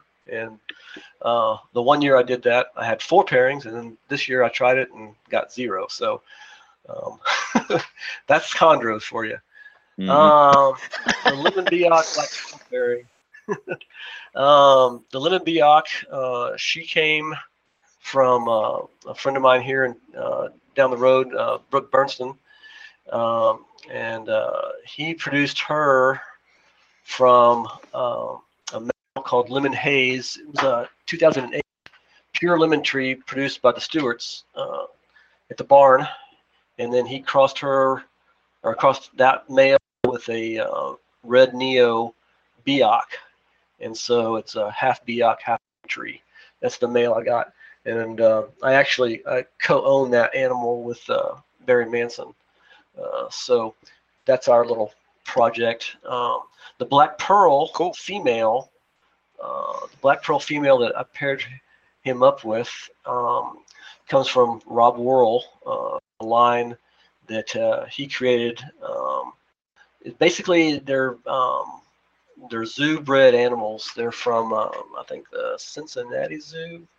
I think yeah, Cincinnati Zoo. Um, uh, they were just um, imports. Uh, not exactly sure where they came from. Uh, at that time, probably most of those animals in the early 80s were coming out of uh, PNG, uh, Papua New Guinea. Um, on the, uh, I guess it's the east side. It's, it's uh, I guess, is that the, I don't know. Anyway, um, so that came from him, and it's pretty much known for um, yellow and black. Uh, it has a lot of yellow and a lot of black in it. Um, so I thought that would be a good pair. My goal uh, with that pairing uh, was to have high yellow with black in it. That was my goal. Uh, so, and that's that's really what I want. I want either a high yellow animal with some black on it or a high yellow animal with blue on it. That's really what I'm going for. How difficult do you think Makes that's going to be to reproduce? Um, consistently. um, I think I, I think I'll get there. Uh, right now, it's kind of uh, hit or miss. Uh, I had a real Mhm. good. Uh, I had some real good luck uh, with the. Um, uh, I haven't named it yet, but it's uh, one on my Facebook page. Um, it's a very high yellow animal with just a little bit of black and green speckling on it. It came from a uh, a black, the black-headed canary female that I used to own, and uh, Mhm. a black pearl male. So um, there's there's definitely some uh, some kind of combination going on with those two uh, that worked out really well. Unfortunately, uh, the female got RI after she laid eggs, and I lost her. No. Uh, so um, Oh wow. That won't happen again. But I've got I got a few babies from her, and uh, actually Bill Stiegel has a couple from that clutch. And uh, Oh cool. so yeah, I don't know. Uh, right now, uh, like I said earlier, everything um, for what I'm trying to produce is pretty much a crapshoot. Hopefully, I'll you know I'll get I'll get some get some of these lines refined and uh, they'll be a little more predictable down the road. What about the uh, just the lemon tree stuff in general? I've heard that that uh, has had some issues with uh, with uh, I guess inbreeding. Maybe is that kind of worked out and Yeah, outcrossed Um, and such? I'm uh, I'm working on a history of some of the high yellow lines, and I'm, I'm doing Mhm. the lemon trees first, and so I'm having to you know track down a bunch of information, uh, which is kind of hard to do, uh, especially all the a lot of the people that used to be in the hobby have gotten out, and they're not you know you can't find them, you, you can't find um, records. Uh, they've either lost them or their computer crashed and they don't have it, or you know whatever reason. But uh, some of that information is getting lost, and so I'm trying to go back and get some of this before it's you know gone forever. But anyway, the yellow, the uh, lemon trees is what I'm doing first, and uh, it's basically coming from uh, two, three animals that originated uh, most likely from uh, Papua New Guinea originally, and um, they were two supposedly two related animals and one that wasn't. Uh, so one, a male and a female were related, and the other female wasn't. Um, from that, um, some really nice babies were produced, and they went all across the country um, to different people. Most of them died. Uh, a few, uh, Greg Schrader had a couple, uh, a, a brother and a sister that he bred, and uh, had a few babies from that. Uh, but yeah, for the most part, that line uh, was problematic in a lot of different ways. There was a lot of unknowns at that time. Um, I know that uh, there was a lot of uh, popping to determine sex, and a lot of kinking resulted. And so uh, a lot of those females really had complications when they went to lay eggs. Um, So it was it was kind of known for for its low uh, fertility and other issues. I mean, there was a lot of husbandry issues, I think, with with the line. Uh, Right. There's a few a few out there that made it, and I believe, if my research is correct, I think there's only four pure lemon trees left. Uh, after they're gone, the, the line's dead. I mean, other than the outcrosses, you know, the pure line is dead. but, uh, so um, yeah, there was there was a good amount of inbreeding with some of that, and uh, but it's a great line. I mean, especially uh, it was really instrumental in some of the really high end uh, Dreamline stuff. Um, it really really added a, a, a a shock value to some of those animals. Right. Now, when you talk about uh, black pearl, is that a line or is that a specific animal? Uh, it's Rob Worrell's line. Uh, Rob Worrell's probably one of the people that was uh, breeding these things really early on, or you know, with uh, Trooper and and those guys, Eugene. Uh, he started doing them pretty. Young. He was actually credited for um, determining the uh, uh, the 40 days prior to egg de- deposition on ovulation after you know after ovulation. Uh, he was Okay. Mhm. kind of credited to, to finding that little little key in the, the breeding process. Uh, but he mainly, yeah, he, he did several lines, uh, but this one is one he called Black Pearls, and I don't know where he got that name from, but they're basically known for um, putting out animals. Uh, the main thing that they that he would um, claim that they would do was they would be changing color. They do green, and then they would slowly lose the green and go to high yellow uh, with a little bit of black on them. Uh, there were a couple of animals that did that. It was kind of an inconsistent um, happening, but it did happen to, to a few of them. Uh, I think there was one that was almost 99% yellow. Uh, it was really a phenomenal animal. Uh, but a lot of them, a lot of them were green. Some of them were green. Had black on them. Some of them were yellow, green, and black. I mean, they were, they were all over the board. Uh, but there was there was a few that he had that, that did what he said. I mean, they they turned green first, and then they slowly lost the green and uh, or some of the green, and had a lot of yellow kind of come back into there. hmm So that's so yeah. I mean, it's, it's basically a line. It's one that he uh, he kind of produced. Cool. Uh, I like that. I'm learning about all this high yellow stuff tonight. um, what about your uh, Dreamline pairing? What's uh, same questions? What what what's going on with that? um, and what do you hope to result? The Dreamline male was I, I borrowed that from a, my friend Andrew who lives here in town. It's one of he one of his. Um, he got that one from uh, I think he got that one from uh, Brett Mazeman before he passed away, I believe. Um, but the Dreamline um, that started coming from uh, Jeff Hudson. I think he's the one that was really credited for having that animal first, and I think it's actually came from. Uh, I think they tracked it down. It was uh, Houston Zoo, from the Houston Zoo lines. Um, I think they had. Uh, they actually had the uh, the stud book numbers for the male, uh, and the females, I believe, were confiscated animals uh, that were from the uh, Dallas Zoo. Um, I think that's the that's what I understand. Uh, anyway, G, uh, Dream uh, was an animal that was very different. It was kind of almost it looked like a um, it was faded, kind of looked like a ghost. Um, but Jeff bred her. I think he did her. He had four four times, I believe. Um, produced uh, animals like Matrix, and uh, I think there was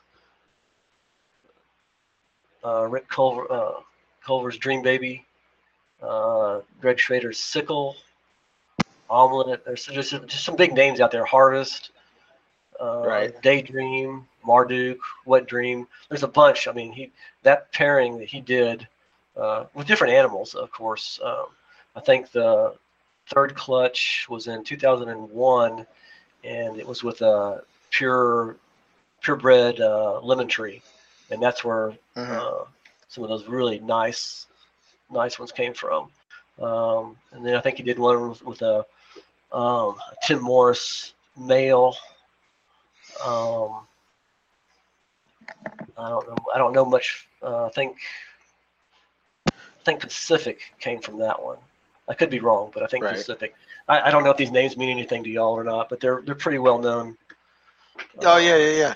Chondros, chondros in the in the arena, so to speak. yeah. Okay. So Cool. um, the Dream Um, Line, yeah, it's uh, it's it's produced some really high end animals, some really incredible animals. Uh, but that again, that that was uh, I was putting out mail with my uh, my Ben Evans girl.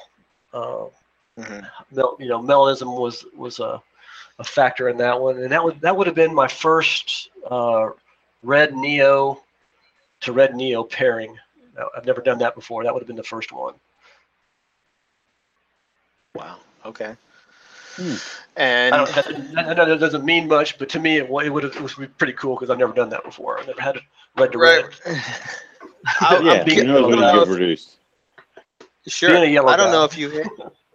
I, yeah, I don't know if you hit on this before uh, earlier and said this, but from red to red, can you produce high yellow animals like red babies? Can they turn into? Yeah, definitely. It's, it's becoming more. Oh yeah. um, okay.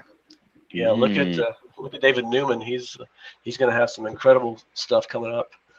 Uh, he's got. Oh yeah, that's yeah. yeah. A lot of his How could I are, forget were that? red neo babies. yep. Uh, there's other people doing it too. Uh, I personally, I, if I had to start over, I would have started over with uh, high yellow animals from yellow neonates. Um, hmm I don't. I, I've been mixing it up. I, I tried to get some of that melanism that comes from some of the blue lines. I was trying to, to get that into that bloodline, and so some of my, you know, my pairings in, involved some uh, maroon um, neos from blue lines, and so, like I said, if I had to do Right. over, I probably would have stuck to the all yellow stuff hmm just to see, you know, just see if it's different. Because there actually is, a, I think there's a difference in a high yellow animal from a yellow neonate as opposed to one from a red neonate. I think the, the yellows are different. Um, the yellows from a red neonate, at least in my my experience, they they're more um, they have more orange in them. Uh, They Mhm. tend to be not as bright or as vibrant. Uh, as compared to the ones that uh, are high yellows that come from yellow neonates, I think it's a it's a brighter yellow but that's just that's just my Right. observation from what I've seen uh, my collection and a couple others. Yeah, I, I I I would think that would make sense. I mean, if it's already yellow, I mean, you, you know, I, yeah. Yep. I don't know. Makes So, sense. okay. What That's other a- uh, what other pairings? No, go ahead. No, I, I, that was just a little observation that I noticed, and I, I- I don't know if there's a whole lot of truth to it, but uh, that was just my little two cents on, on the yellows, yellow neos. Yeah, we have uh, Very we have a guest coming on next week, um, and uh, we're going to be talking about. Uh, his name is Travis Wyman. I don't know if you've ever heard of him, but um, No. he's a geneticist, and one of the Oh wow. he posts a lot over on the uh, Bush Breeders Forum. But one of the things that I wanted him to specifically kind of research a little bit is uh, uh, chondro genetics and just the questions like that. You know what I mean? See, Right. I mean, because he comes from the genetic background, uh, he's educated in this stuff. So Mhm. we'll see, uh, see if we can hit on any of those kind of questions. Uh, yeah, Way above my pay grade. Yeah, I hear that. Yeah. Uh, yeah, it'd be it'd be interesting to to know a little bit more about the the way the genetics work in the green trees. Yeah.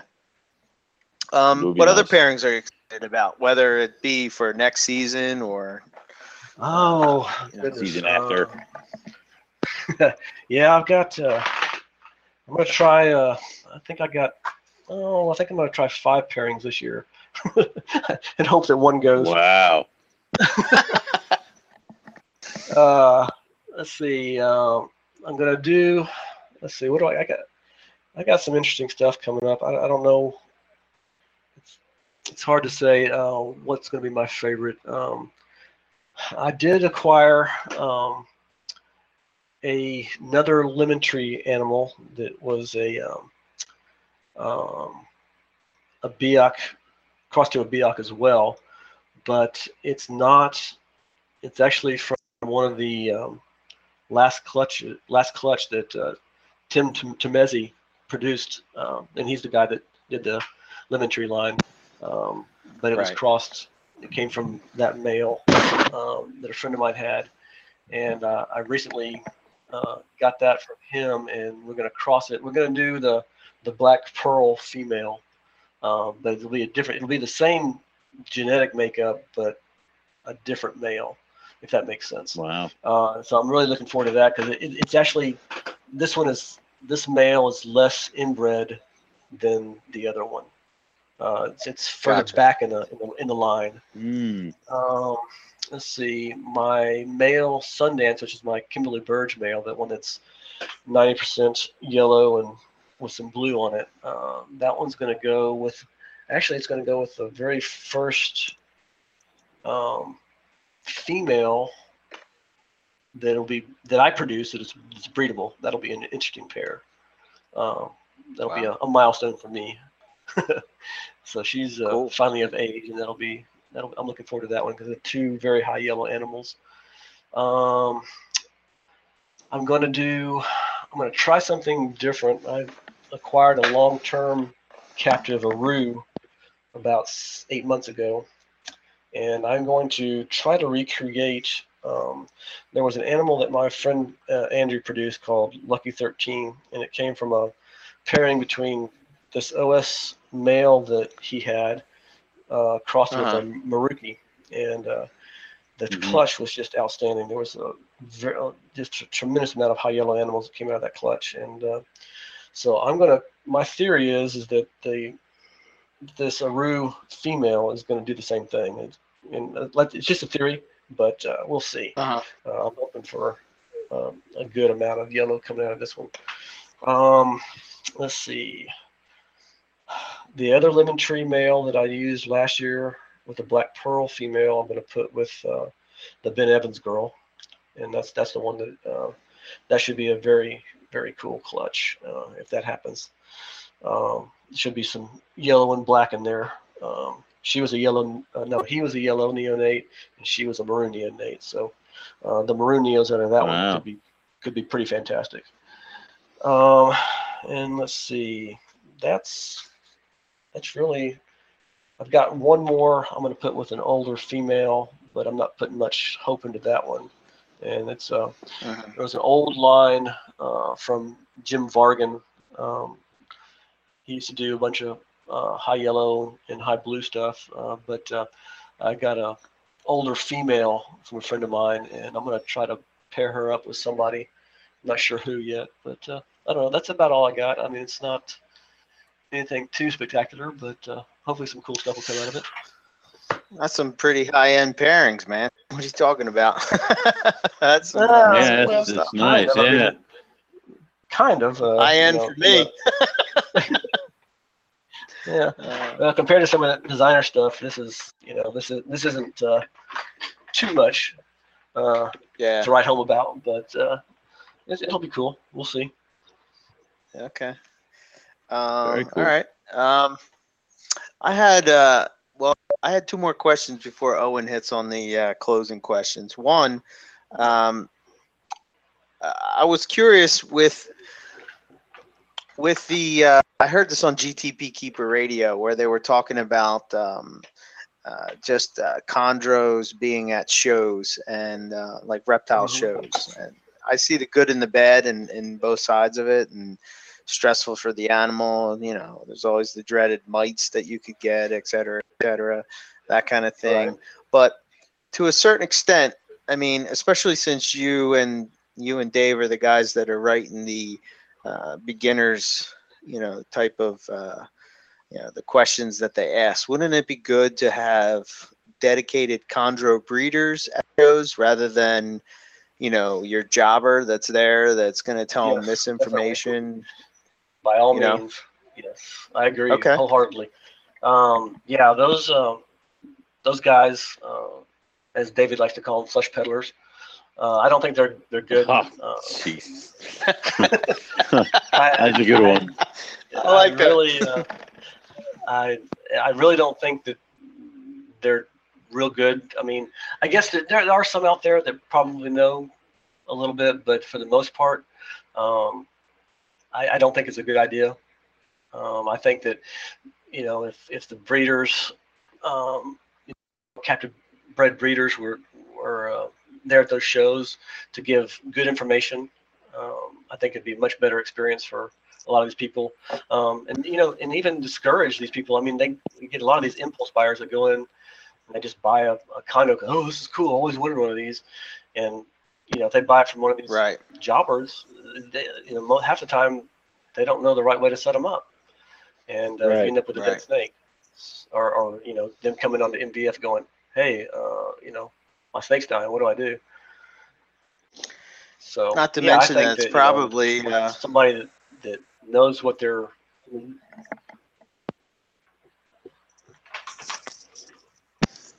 Yeah, I was going to say not to mention the fact that it's probably you know a, freshly imported animal, and you know yeah. it's already stressed right. to the max, so you know. Right. It's going to require a little more uh, TLC that uh, probably for sure from Yeah. new From a keeper is little bit more going to be able. of a person. Yeah. And most of those Yeah. guys that are selling selling these animals, you know, they they're there for that show and then they're gone. You can't get a hold of them, or they won't answer your phone calls, or Mhm. you know, you don't get the support you would with a, you know, uh, Right. regular breeder, captive born If breeder. it dies, Yeah, I- come back. I'll give you another one. You know, Yeah. Yeah. until I'm out of them. So, yeah. No wonder he calls them flesh peddlers. uh, Yeah, I mean, you know, I I've been thinking about this a lot as far as uh, you know the topic in particular, and one of my thoughts is is that I've seen some YouTube videos of some pretty well-known people going around, and when they talk about a species that maybe they're not as versed in as, say, somebody who really is into that species, um, mhm. they tend to put misinformation out there. And even though it's just subtle little things and and it i don't know it just it, it seems like if, if these people are well known in the hobby and i don't think they're doing it on purpose but i just think that they're talking about something that they may not know 100% an example would be i saw people talking about scrub pythons and and again this is a pretty well known person and i don't mm-hmm. think that it was because they were trying to spread misinformation. But when they were talking about it, clearly they had a Halmahera scrub in their hand and they were calling it Uh-huh. a bar neck, you know? There's and I'm sitting there just scratching my head like, uh, how can you be saying that? And maybe just because I am versed in scrubs, that to me that stands out. Whereas somebody that's maybe not as versed in scrubs does not. So I mean, Mhm. with all the different localities and designers and bloodlines of chondros, you would think that the same could possibly happen. Um, Yeah, it definitely could. Um, yeah, I, I, you know, with chondros, um, I, I think that, uh, I, I don't know. I mean, I don't see it happening too too much with with our group, uh, the ones that I you know deal with. Um, I don't think they see yeah. too much of that at all. So, um, yeah, somebody else, uh, I can definitely see that happening. Yeah, that's why it's so important to go to people that you know. I don't know. I preach it all the time that if you're going to go and get an sure, animal, yeah. you should go from the people that are most excited about that species. That's that's who you get it from. Exactly. You know. Exactly. They they're gonna they're gonna want what's best for that animal that they're giving you. And I mean, they spend you spend a lot of time. I mean, you you bred you know raise these things up. You've bred them. You've you've cared for them. Uh, and I'm not gonna just sell this to somebody that that's gonna not want to take care of it or not know how to take care of it. I want to make sure they're set up. I want to make sure that they have the right stuff. Uh, you know, the right you know environment before before they get this animal. I want to make sure Right, it's going right. to survive. Yeah. Definitely. Absolutely. Okay. Uh, I did have one other question before Owen hits on his questions. Is uh, I was Go admiring your photograph photographing skills uh, as I was flipping through your pictures, and I was curious if you had any uh, tips or tricks on uh, you know uh, on how you take such killer photographs. Oh, I, I'm uh, I'm pale in comparison to some of the people that do chondro photography. Um, I, I don't know. I've got uh, I've got a, a Nikon, an old digital Nikon uh, that I use, and I have a, a pretty decent uh, 105 uh, millimeter macro uh, lens that I use outside. I like taking outside pictures. Um, I don't do too good with flash photography. Um, I, I don't know. I just I get out there and play around. I, I really don't know a whole lot of what I'm doing. Um, I take good photos. I take a lot of pictures and hope to get good one. You know, one good picture. Um, I don't. I really. Uh, I think that uh, you know with a with a good camera and, and good lighting, um, you're going to get a good picture. But uh, you know, it, it's also having a good eye. Uh, I guess I'm lucky with some of my pictures. Of course, you know, you don't see the 10,000 bad pictures I took. You only see the one decent picture. right. Isn't that always That the that way? is true. that is true. So uh, I figure if I, the, more, the most more I take, the better chance I have of getting one good one. Mm-hmm. Well, I- I think what stand out, what stood out to me in particular is the uh, attention of the focus that you have on the animal's head and eyes and face, and I don't know. It just seems that you, and I guess that does make a difference. Um, It does. having Yeah, those uh, uh, focused in. Yeah, the macro lens that I have on my camera is really it's a great lens, and uh, uh, I definitely will give the credit to the lens. It's not me. I know the feeling. yeah, no doubt. Okay, cool. All right, Owen, why don't you uh, Sweet. hit on the closing? All right. Um, so Matt, why don't you tell us if you could have any reptile in the world with no exceptions, whether it be price or legality, what would it be and why? Oh goodness. Uh, I know, right? so many choices. Um,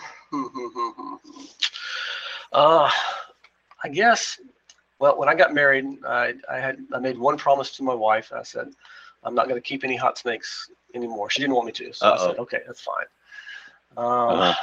I only broke that promise once, but that's a whole different story. Um, um, I think I would go with something hot. Um, I love eyelash vipers, uh, but I think ultimately I would go with um, Crotalus lepidus lepidus, the mottled rock rattlesnake. I think that's what I'd go with. Wow. That is like the most Cool. specific we've ever gotten with like a what I would get with Latin and everything. I mean, Christ. Wow. Uh, I, I just love those animals. I think they're cool. Well, the venom, the venomous have come up a few times. It's almost like people want to get into that just because, and but it's like no restrictions means I can get venomous. Sweet. So, exactly. Wow. Exactly. all right. Some people actually said king cobra before, so that was so you're Oh, not that far off. You're not you're not the craziest. I think we've Yeah. had three Komodo dragons too. Anyway, Yeah, yeah, I, I just love those guys.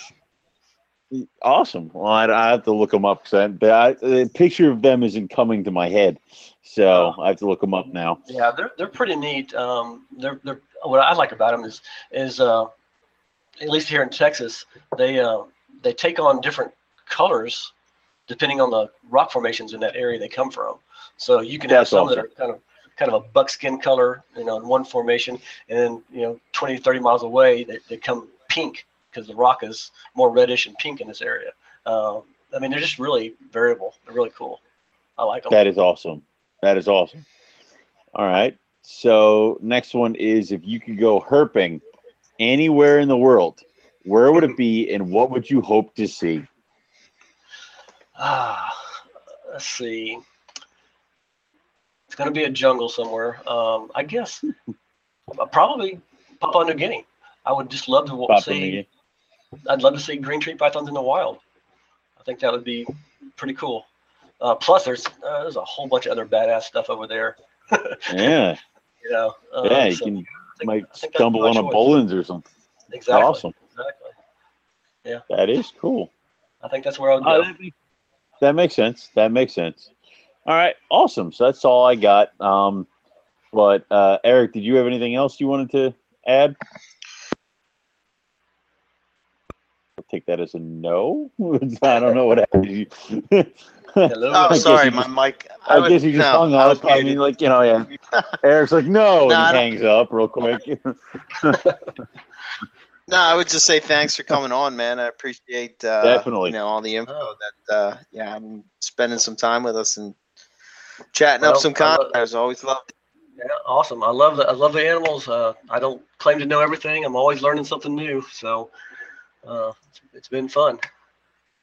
Definitely, Yeah. very cool. And- we'll have to have you back again. And uh, thanks Sure. thanks for putting together that uh, that uh, that list and um, uh, you know all the uh, topics that you hit on. I'm assuming that you're going to keep going with it because you guys seem to be adding more and more. yeah, to it, we uh, uh, we're not we're not every time I check it out. halfway done. We still got some some other things coming along. Um, I think that uh, as soon as we get a chance, we're gonna. There's a couple more sections that we're gonna add to it. Um, trying to remember what we.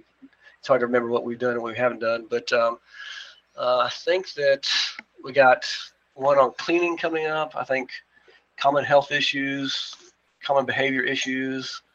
Uh, I think we got uh, a glossary, not a glossary, but a, a recommended reading page and uh, a links page that we're going to put into all that with the, I think all that'll be real helpful. Very cool. Cool. Very cool. Yep. We'll to keep our eyes So- peeled for that stuff.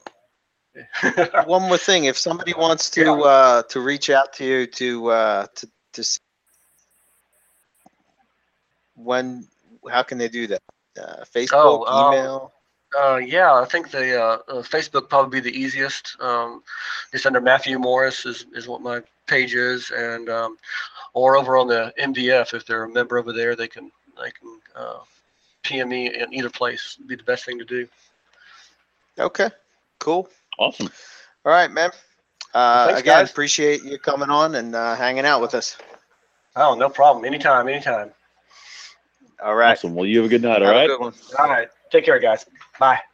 See ya. Cool. Always love the Chondro shows. Uh, I know the uh, the fans are always uh, loving the Chondro shows as well. So glad. Yeah, we, could, we uh, have to rope in we have to rope in all the animals over in the chat room. I mean, again, it was one of those nights where I had to like throw my phone across the room because of the conversations going on in the chat room. So Yeah, it's pretty wild to bring, stuff. To bring sure. those suckers into heel. I mean, unfortunately, the ringleader is uh, Bill, and uh, I placed all the blame on him. So, but other than that, it was a it was a fun show.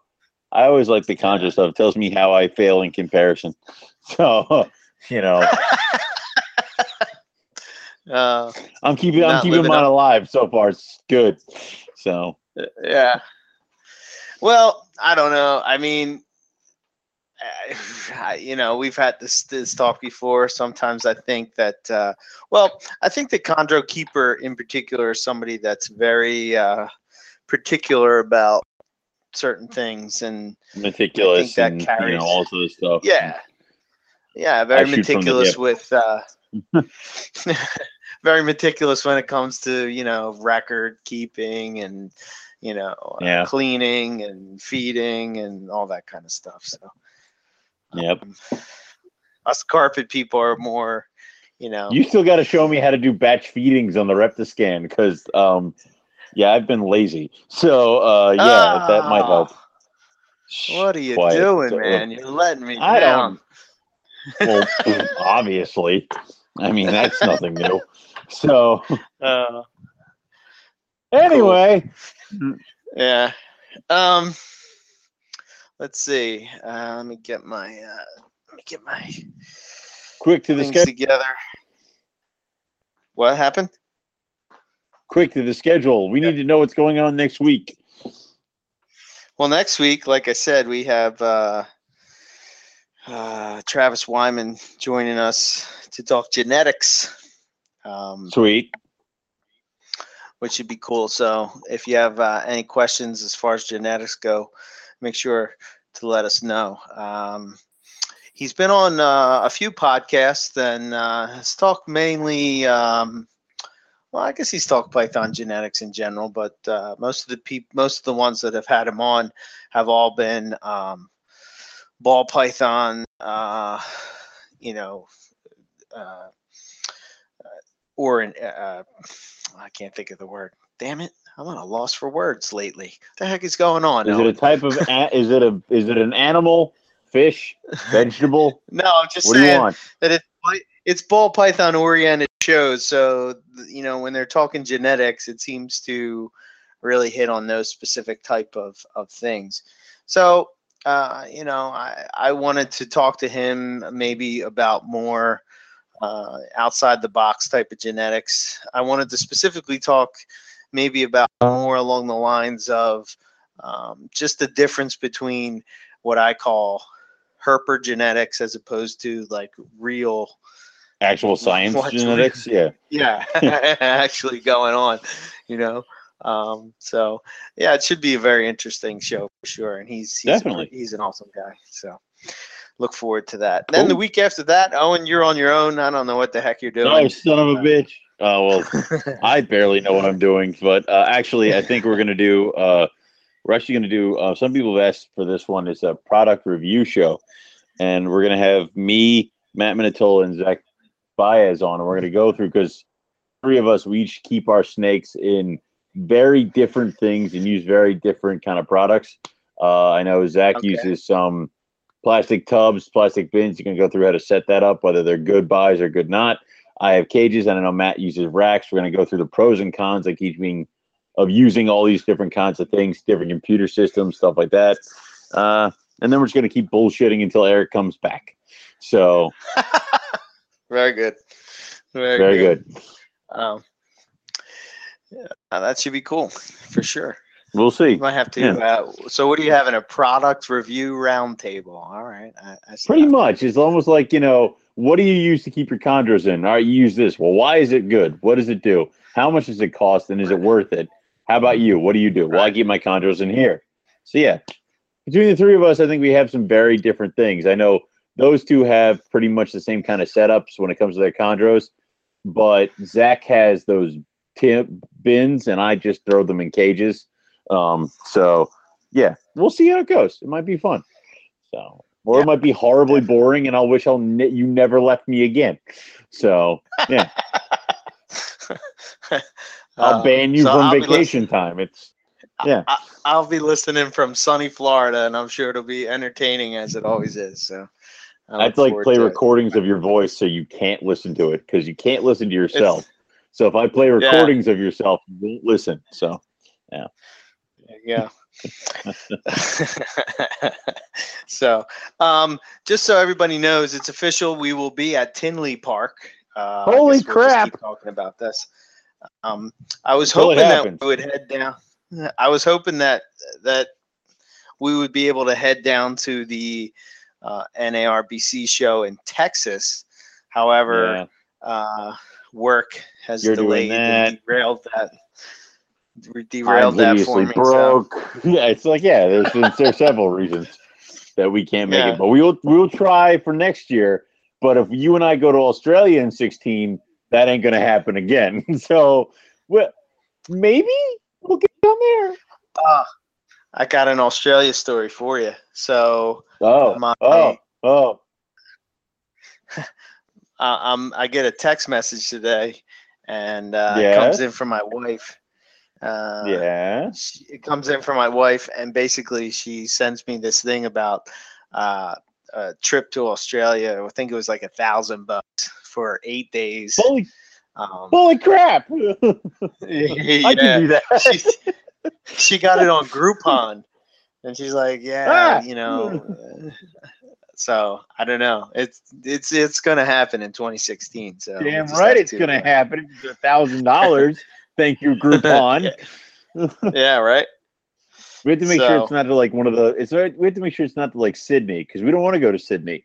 We want a plane to drop us off in the middle of the bush, and theoretically, one of us may not make it back. I mean, like yeah, if we're in Alice imminent danger of death. like that. Oh yeah, oh yeah. I want I want us to have to worry about where we might sleep tonight for fear of death. All right, so that's the only way we're gonna do this. Yeah,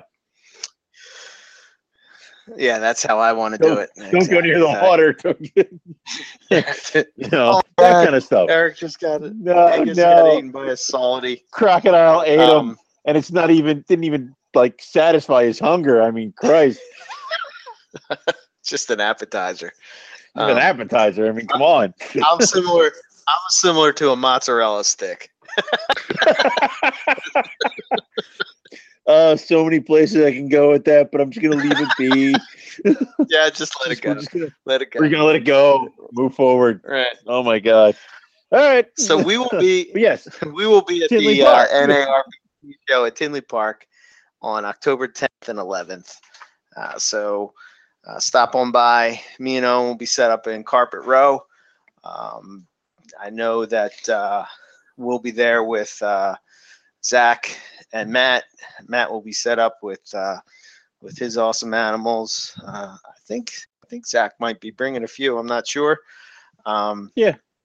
But uh, but me and Owen will be there. Look for the Morelia Python Radio banner. Come over, say hello. We always love uh, putting names with faces and uh, getting to know the, the the people that support the show. So I look forward to uh, to meeting you all.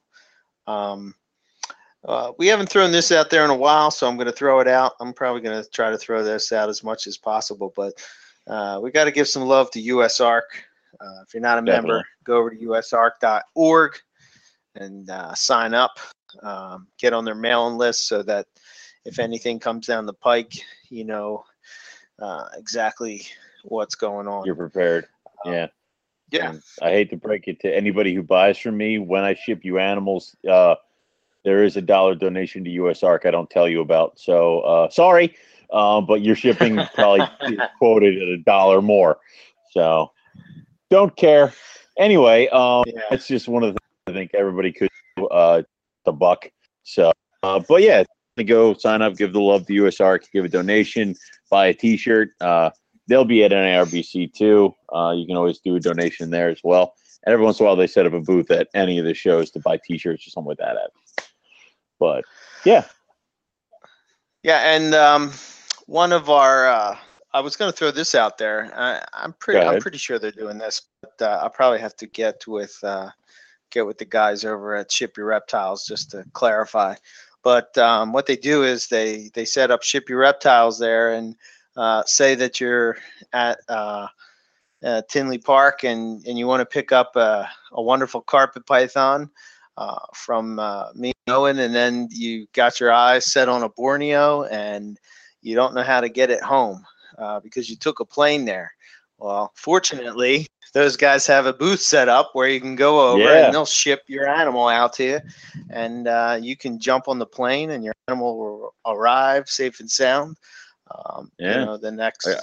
I guess, Monday. I don't know. you know, yeah. don't I mean, are, are you are you telling me that ship your reptiles will in fact ship your reptile? yes, from Tinley Park. Oh wow, my my God! It's almost like it's right there in the statement. Yeah, uh, but that is awesome that you can do that because I mean, otherwise you would have had to pack your own box, uh, which I've seen in people pack their own box at the show, and then they have to hang around till Monday, drop off the box at a FedEx facility, and then catch their plane, and then receive the box on Tuesday. You now can go do what you got to do, fly home, and ship your reptiles. Will take it from there, and they will be the ones to drop off the package. They'll send it to where it needs to go, and it'll arrive to you after you've gotten home. So Yeah, that's a win-win, awesome. man. It's a it win. is. So glad. One, it's glad one less thing you got to worry that. about. Yeah, yeah, no doubt. we just Um, we just drive like crazy people, so we don't need to worry about flying. Yeah, it's only what 15 hours or something like that. Ah, I don't want to do it again, but all right, it's worth it though. It is. it is. It is. So uh yeah, MoreliaPythonRadio.com. Check that out. Uh, that's our website. Uh, all the info that you would need about the show or about Morelia in general, it's all right there uh, for you guys to check out. Um, if you have a question or a comment, you want to send us a send us an email, feel free to drop us a line at info at MoreliaPythonRadio.com. Uh, guest, topic, et cetera, et cetera. Uh, you know, and give our Facebook page a like. I didn't tell you, Owen, but I bought some ads on Facebook for Morelia Python Radio. uh, Is that Facebook why it's been cropping up all over the place? Like, how do I tell it that I'm Yeah. the co-host and I know what's going on? So Like the page. Going on? I do like the page. Ouch. like the Yeah. page, and it'll go. All right. Well, all right then. Yeah. We can make this all stop if you like the page. Um, yeah, I, I, I was curious to see uh, what kind of results we would get from uh, from that. Um, so yeah, uh, Morelia Python Radio Facebook page. That's kind of where we post uh, the news and upcoming events, and uh, I try to share something a day uh, that I see that relates to the world of Morelia or pythons in general. Um, so check that out. You can follow us on Twitter at Morelia Python. Uh, the show, you can go get it over on iTunes, uh, download it for free. Um, you know, Uh, I think if you're using Android or whatever, whatever your podcast app of choice is, you can uh, you can get it from from there as well. Just type in Morelia Pythons Radio, and uh, it'll pop up there for you. Um, I was just going to say something else, and now I'm forgetting. Uh, Carpet Fest. The Northwest Carpet Fest um, has moved to October 3rd. Um, and I think they rearranged some dates so they could have both Nick Mutton and Casey Lazick there, uh, which is pretty cool. Oh, nice. Uh, those guys are pretty big players in the uh, Morelia world, so uh, be cool to hang out with those guys. Uh, Doug Taylor is uh, hosting it, uh, and it's uh, right in the Seattle area. Um, so they're doing um they're doing a USARK auction. So if you're interested in uh, donating for that, um, get in, co- in contact with Amy. Um, go over to the Northwest Carpet Fest page, um, and you can uh, check out what they have going on. Uh, so don't forget, it's uh, October 3rd, uh, which kind of sucks because now I can't go. I don't know about you, Owen, but that's the week before Tinley, and I what can't have two weekends off in a row. You're right. Let me go. Let me go look at my giant bag of gold that I keep hidden from you people. Oh nope, tis tis, tis barren. Yeah, it's- Well, if the you hell? buy you- like rough scales every week, you would be all right. I do not buy them every week. I bought one girl, and therefore I am now spent. Yes. Speaking of which, why haven't we had uh, David on the show? I don't know. Let's do that. I know. I've been oogling over his rough scales, and I have one now. So Yeah, maybe uh, we'll get him Yeah. on and get him to. Hey, about, uh, he's a green tree python guy too. So yeah. Well, he's All he's right. the guy that won uh, won the contest last year uh, for What? the the picture in the calendar. Oh, oh, David yeah. I, David D, re- right? I re- yeah, I remembered that. uh, so yeah, I know. speaking of which, that's going to be coming Yeah. up soon, and uh, The calendar Uh, competition, and oh my god, it already. yeah, because our it's like the calendar 40 year- competitions. Christ, the calendar competition's coming up. The anniversary show's coming up. Before we know it, we'll be doing the damn holiday show. Holy crap! And then we'll have two weeks off. Yeah, these past couple weeks have been so stressful for me. I don't know why, but work's been crazy. You know, seventy hours a week at work, uh, doing this Sounds show, like taking care of So much fun. Yeah. Uh, Which is know, why I love like it when people- nonstop. Well, I love it when people were like, you know, uh, somebody was like, admin, add me to the pick of the week. Add me, add me, add me. I'm like, shut your damn mouth. I will get to you when I get to you. it's like, we don't do this for a living. I'm not here at your beck and call. Anyway, I digress. Um, Speaking, are oh, that's good? what I was going to mention. go for it. Uh, that's that's what I was going to mention. Uh, our Facebook group page is Morelia Pick of the Week. Um, I think along with Morelia Pick of the Week, uh, I'm a big fan of Morelia Etc. I would like to Yep. see more Etc. on on there. So uh, if The you're cetera, into other yeah. things uh, and you want to show off to the Morelia family, go over to Morelia Etc. And, and post up what you got going on. Yeah. Uh, and I want to throw a shout out for the other group page uh, that uh, recently cropped up uh, is uh, the Morelia Breeders uh, classified page. Um, Yep. Basically, what you're looking at there is uh, if if they produce the animal, they're selling the animal. Um, that's pretty much it in a nutshell. So. Mhm. Um, to post on it, you had to have to made the baby. I mean, to post on that forum, you had to, on that classified, you had to have produced the animal and are currently taking care of that animal. And this way, all it, it's coming from you, and that's uh, to cut back on some of the people who you know buy clutches and wholesale who don't really know what they're talking about or various other things. It's just basically a way to do that, and it's a it's a good group. I mean, I've already had a few sales come from it just because people go there to look straight from the breeder. So I like it. right. I'm gonna keep Yeah. posting on it. So yeah, Absolutely. Um, so yeah, that's what I got as far as that goes. As far as myself personally, uh, I'm EB Morelia. You can follow me on my Facebook page at EB Morelia. Uh, check me out on Twitter. Um, when I do have Instagram, I haven't been posting on there much lately, but uh, yeah, you can check that out. Um, my website is uh, ebmorelia.com. If uh, you want to get in contact with me about uh, anything that I have available or questions or anything of the such, you can contact me at eric at ebmorelia.com. Um, and that's all I got. Cool. Uh, what I got is you can go to rogue-reptiles.com. Uh, we have it's some parts of it are being updated, but the main part, which is the babies for sale, that is all current. Um, also, you can go and look up Rogue Reptiles at Facebook.com to get latest happenings at Rogue, as well as uh, the for sale ads over there. Um, also, if you have a baby that you've purchased from us and wish to submit the picture to be put in the sold babies album, please just email me uh, through the website or PM me on Facebook with the picture as well as when you bought it. And if it the animal has a name, shoot that to me too, and I'd be happy to throw it up for you. Um, always love seeing the guys that have left the nest. Um, as far as shows go, the only show we have coming up for Rogue is first one will be Tinley Park, Chicago in October. And then the weekend after Tinley Park, we'll be having the Hamburg Reptile Show.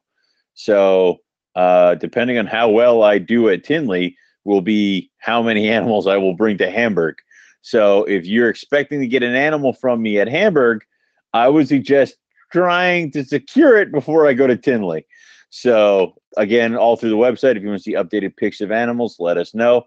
Uh, I should be attending uh, the Havre de Grace Reptile Show this weekend, as well as the White Plains Reptile Show. I think it's sometime in September. Um, if you want us to deliver a baby to the sh- one of those shows, that can be arranged free of charge. Just let us know, and we'll work stuff out. Uh, other than that, I will say thank you all for listening, we hope to catch you guys next week for some more Morelia Python Radio. Good night. Hey, Chad Brown here. You may remember me as a linebacker in the NFL or as a reptile breeder and the owner of Pro Exotics. I've been herping since I was a boy, and I've dedicated my life to advancing the industry and educating the community about the importance of reptiles.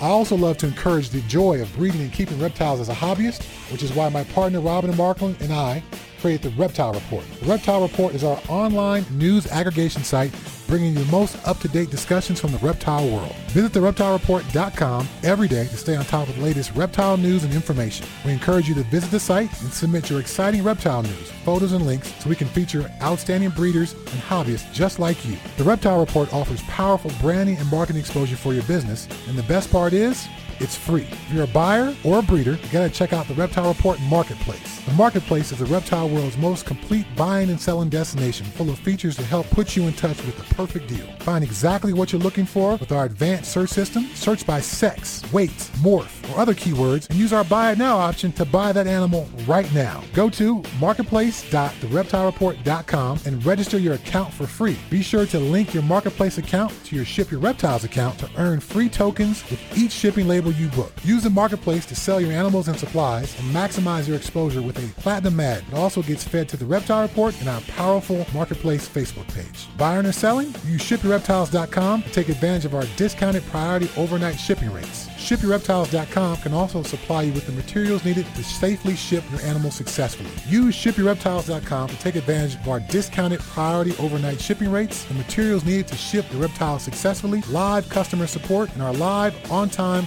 arrival insurance program. We got you covered. Visit thereptilereport.com to learn or share about the animals. Click on the link to the marketplace, find that perfect pet or breeder, then visit shipreptiles.com to ship that animal anywhere in the United States. We are your one-stop shop for everything reptile related.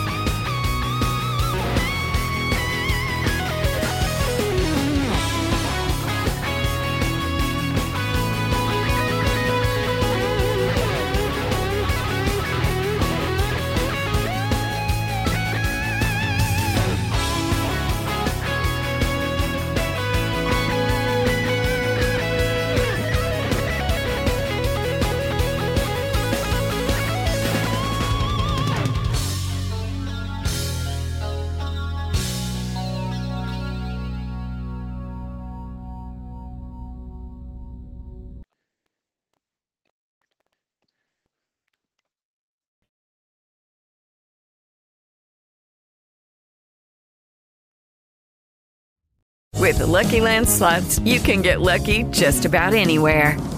This is your captain speaking. Uh, we've got clear runway and the weather's fine, but we're just going to circle up here a while and uh, get lucky. No, no, nothing like that. It's just these cash prizes add up quick. So I suggest you sit back, keep your tray table upright, and start getting lucky. Play for free at LuckyLandSlots.com. Are you feeling lucky? No purchase necessary. Void where prohibited by law. 18 plus terms and conditions apply. See website for details.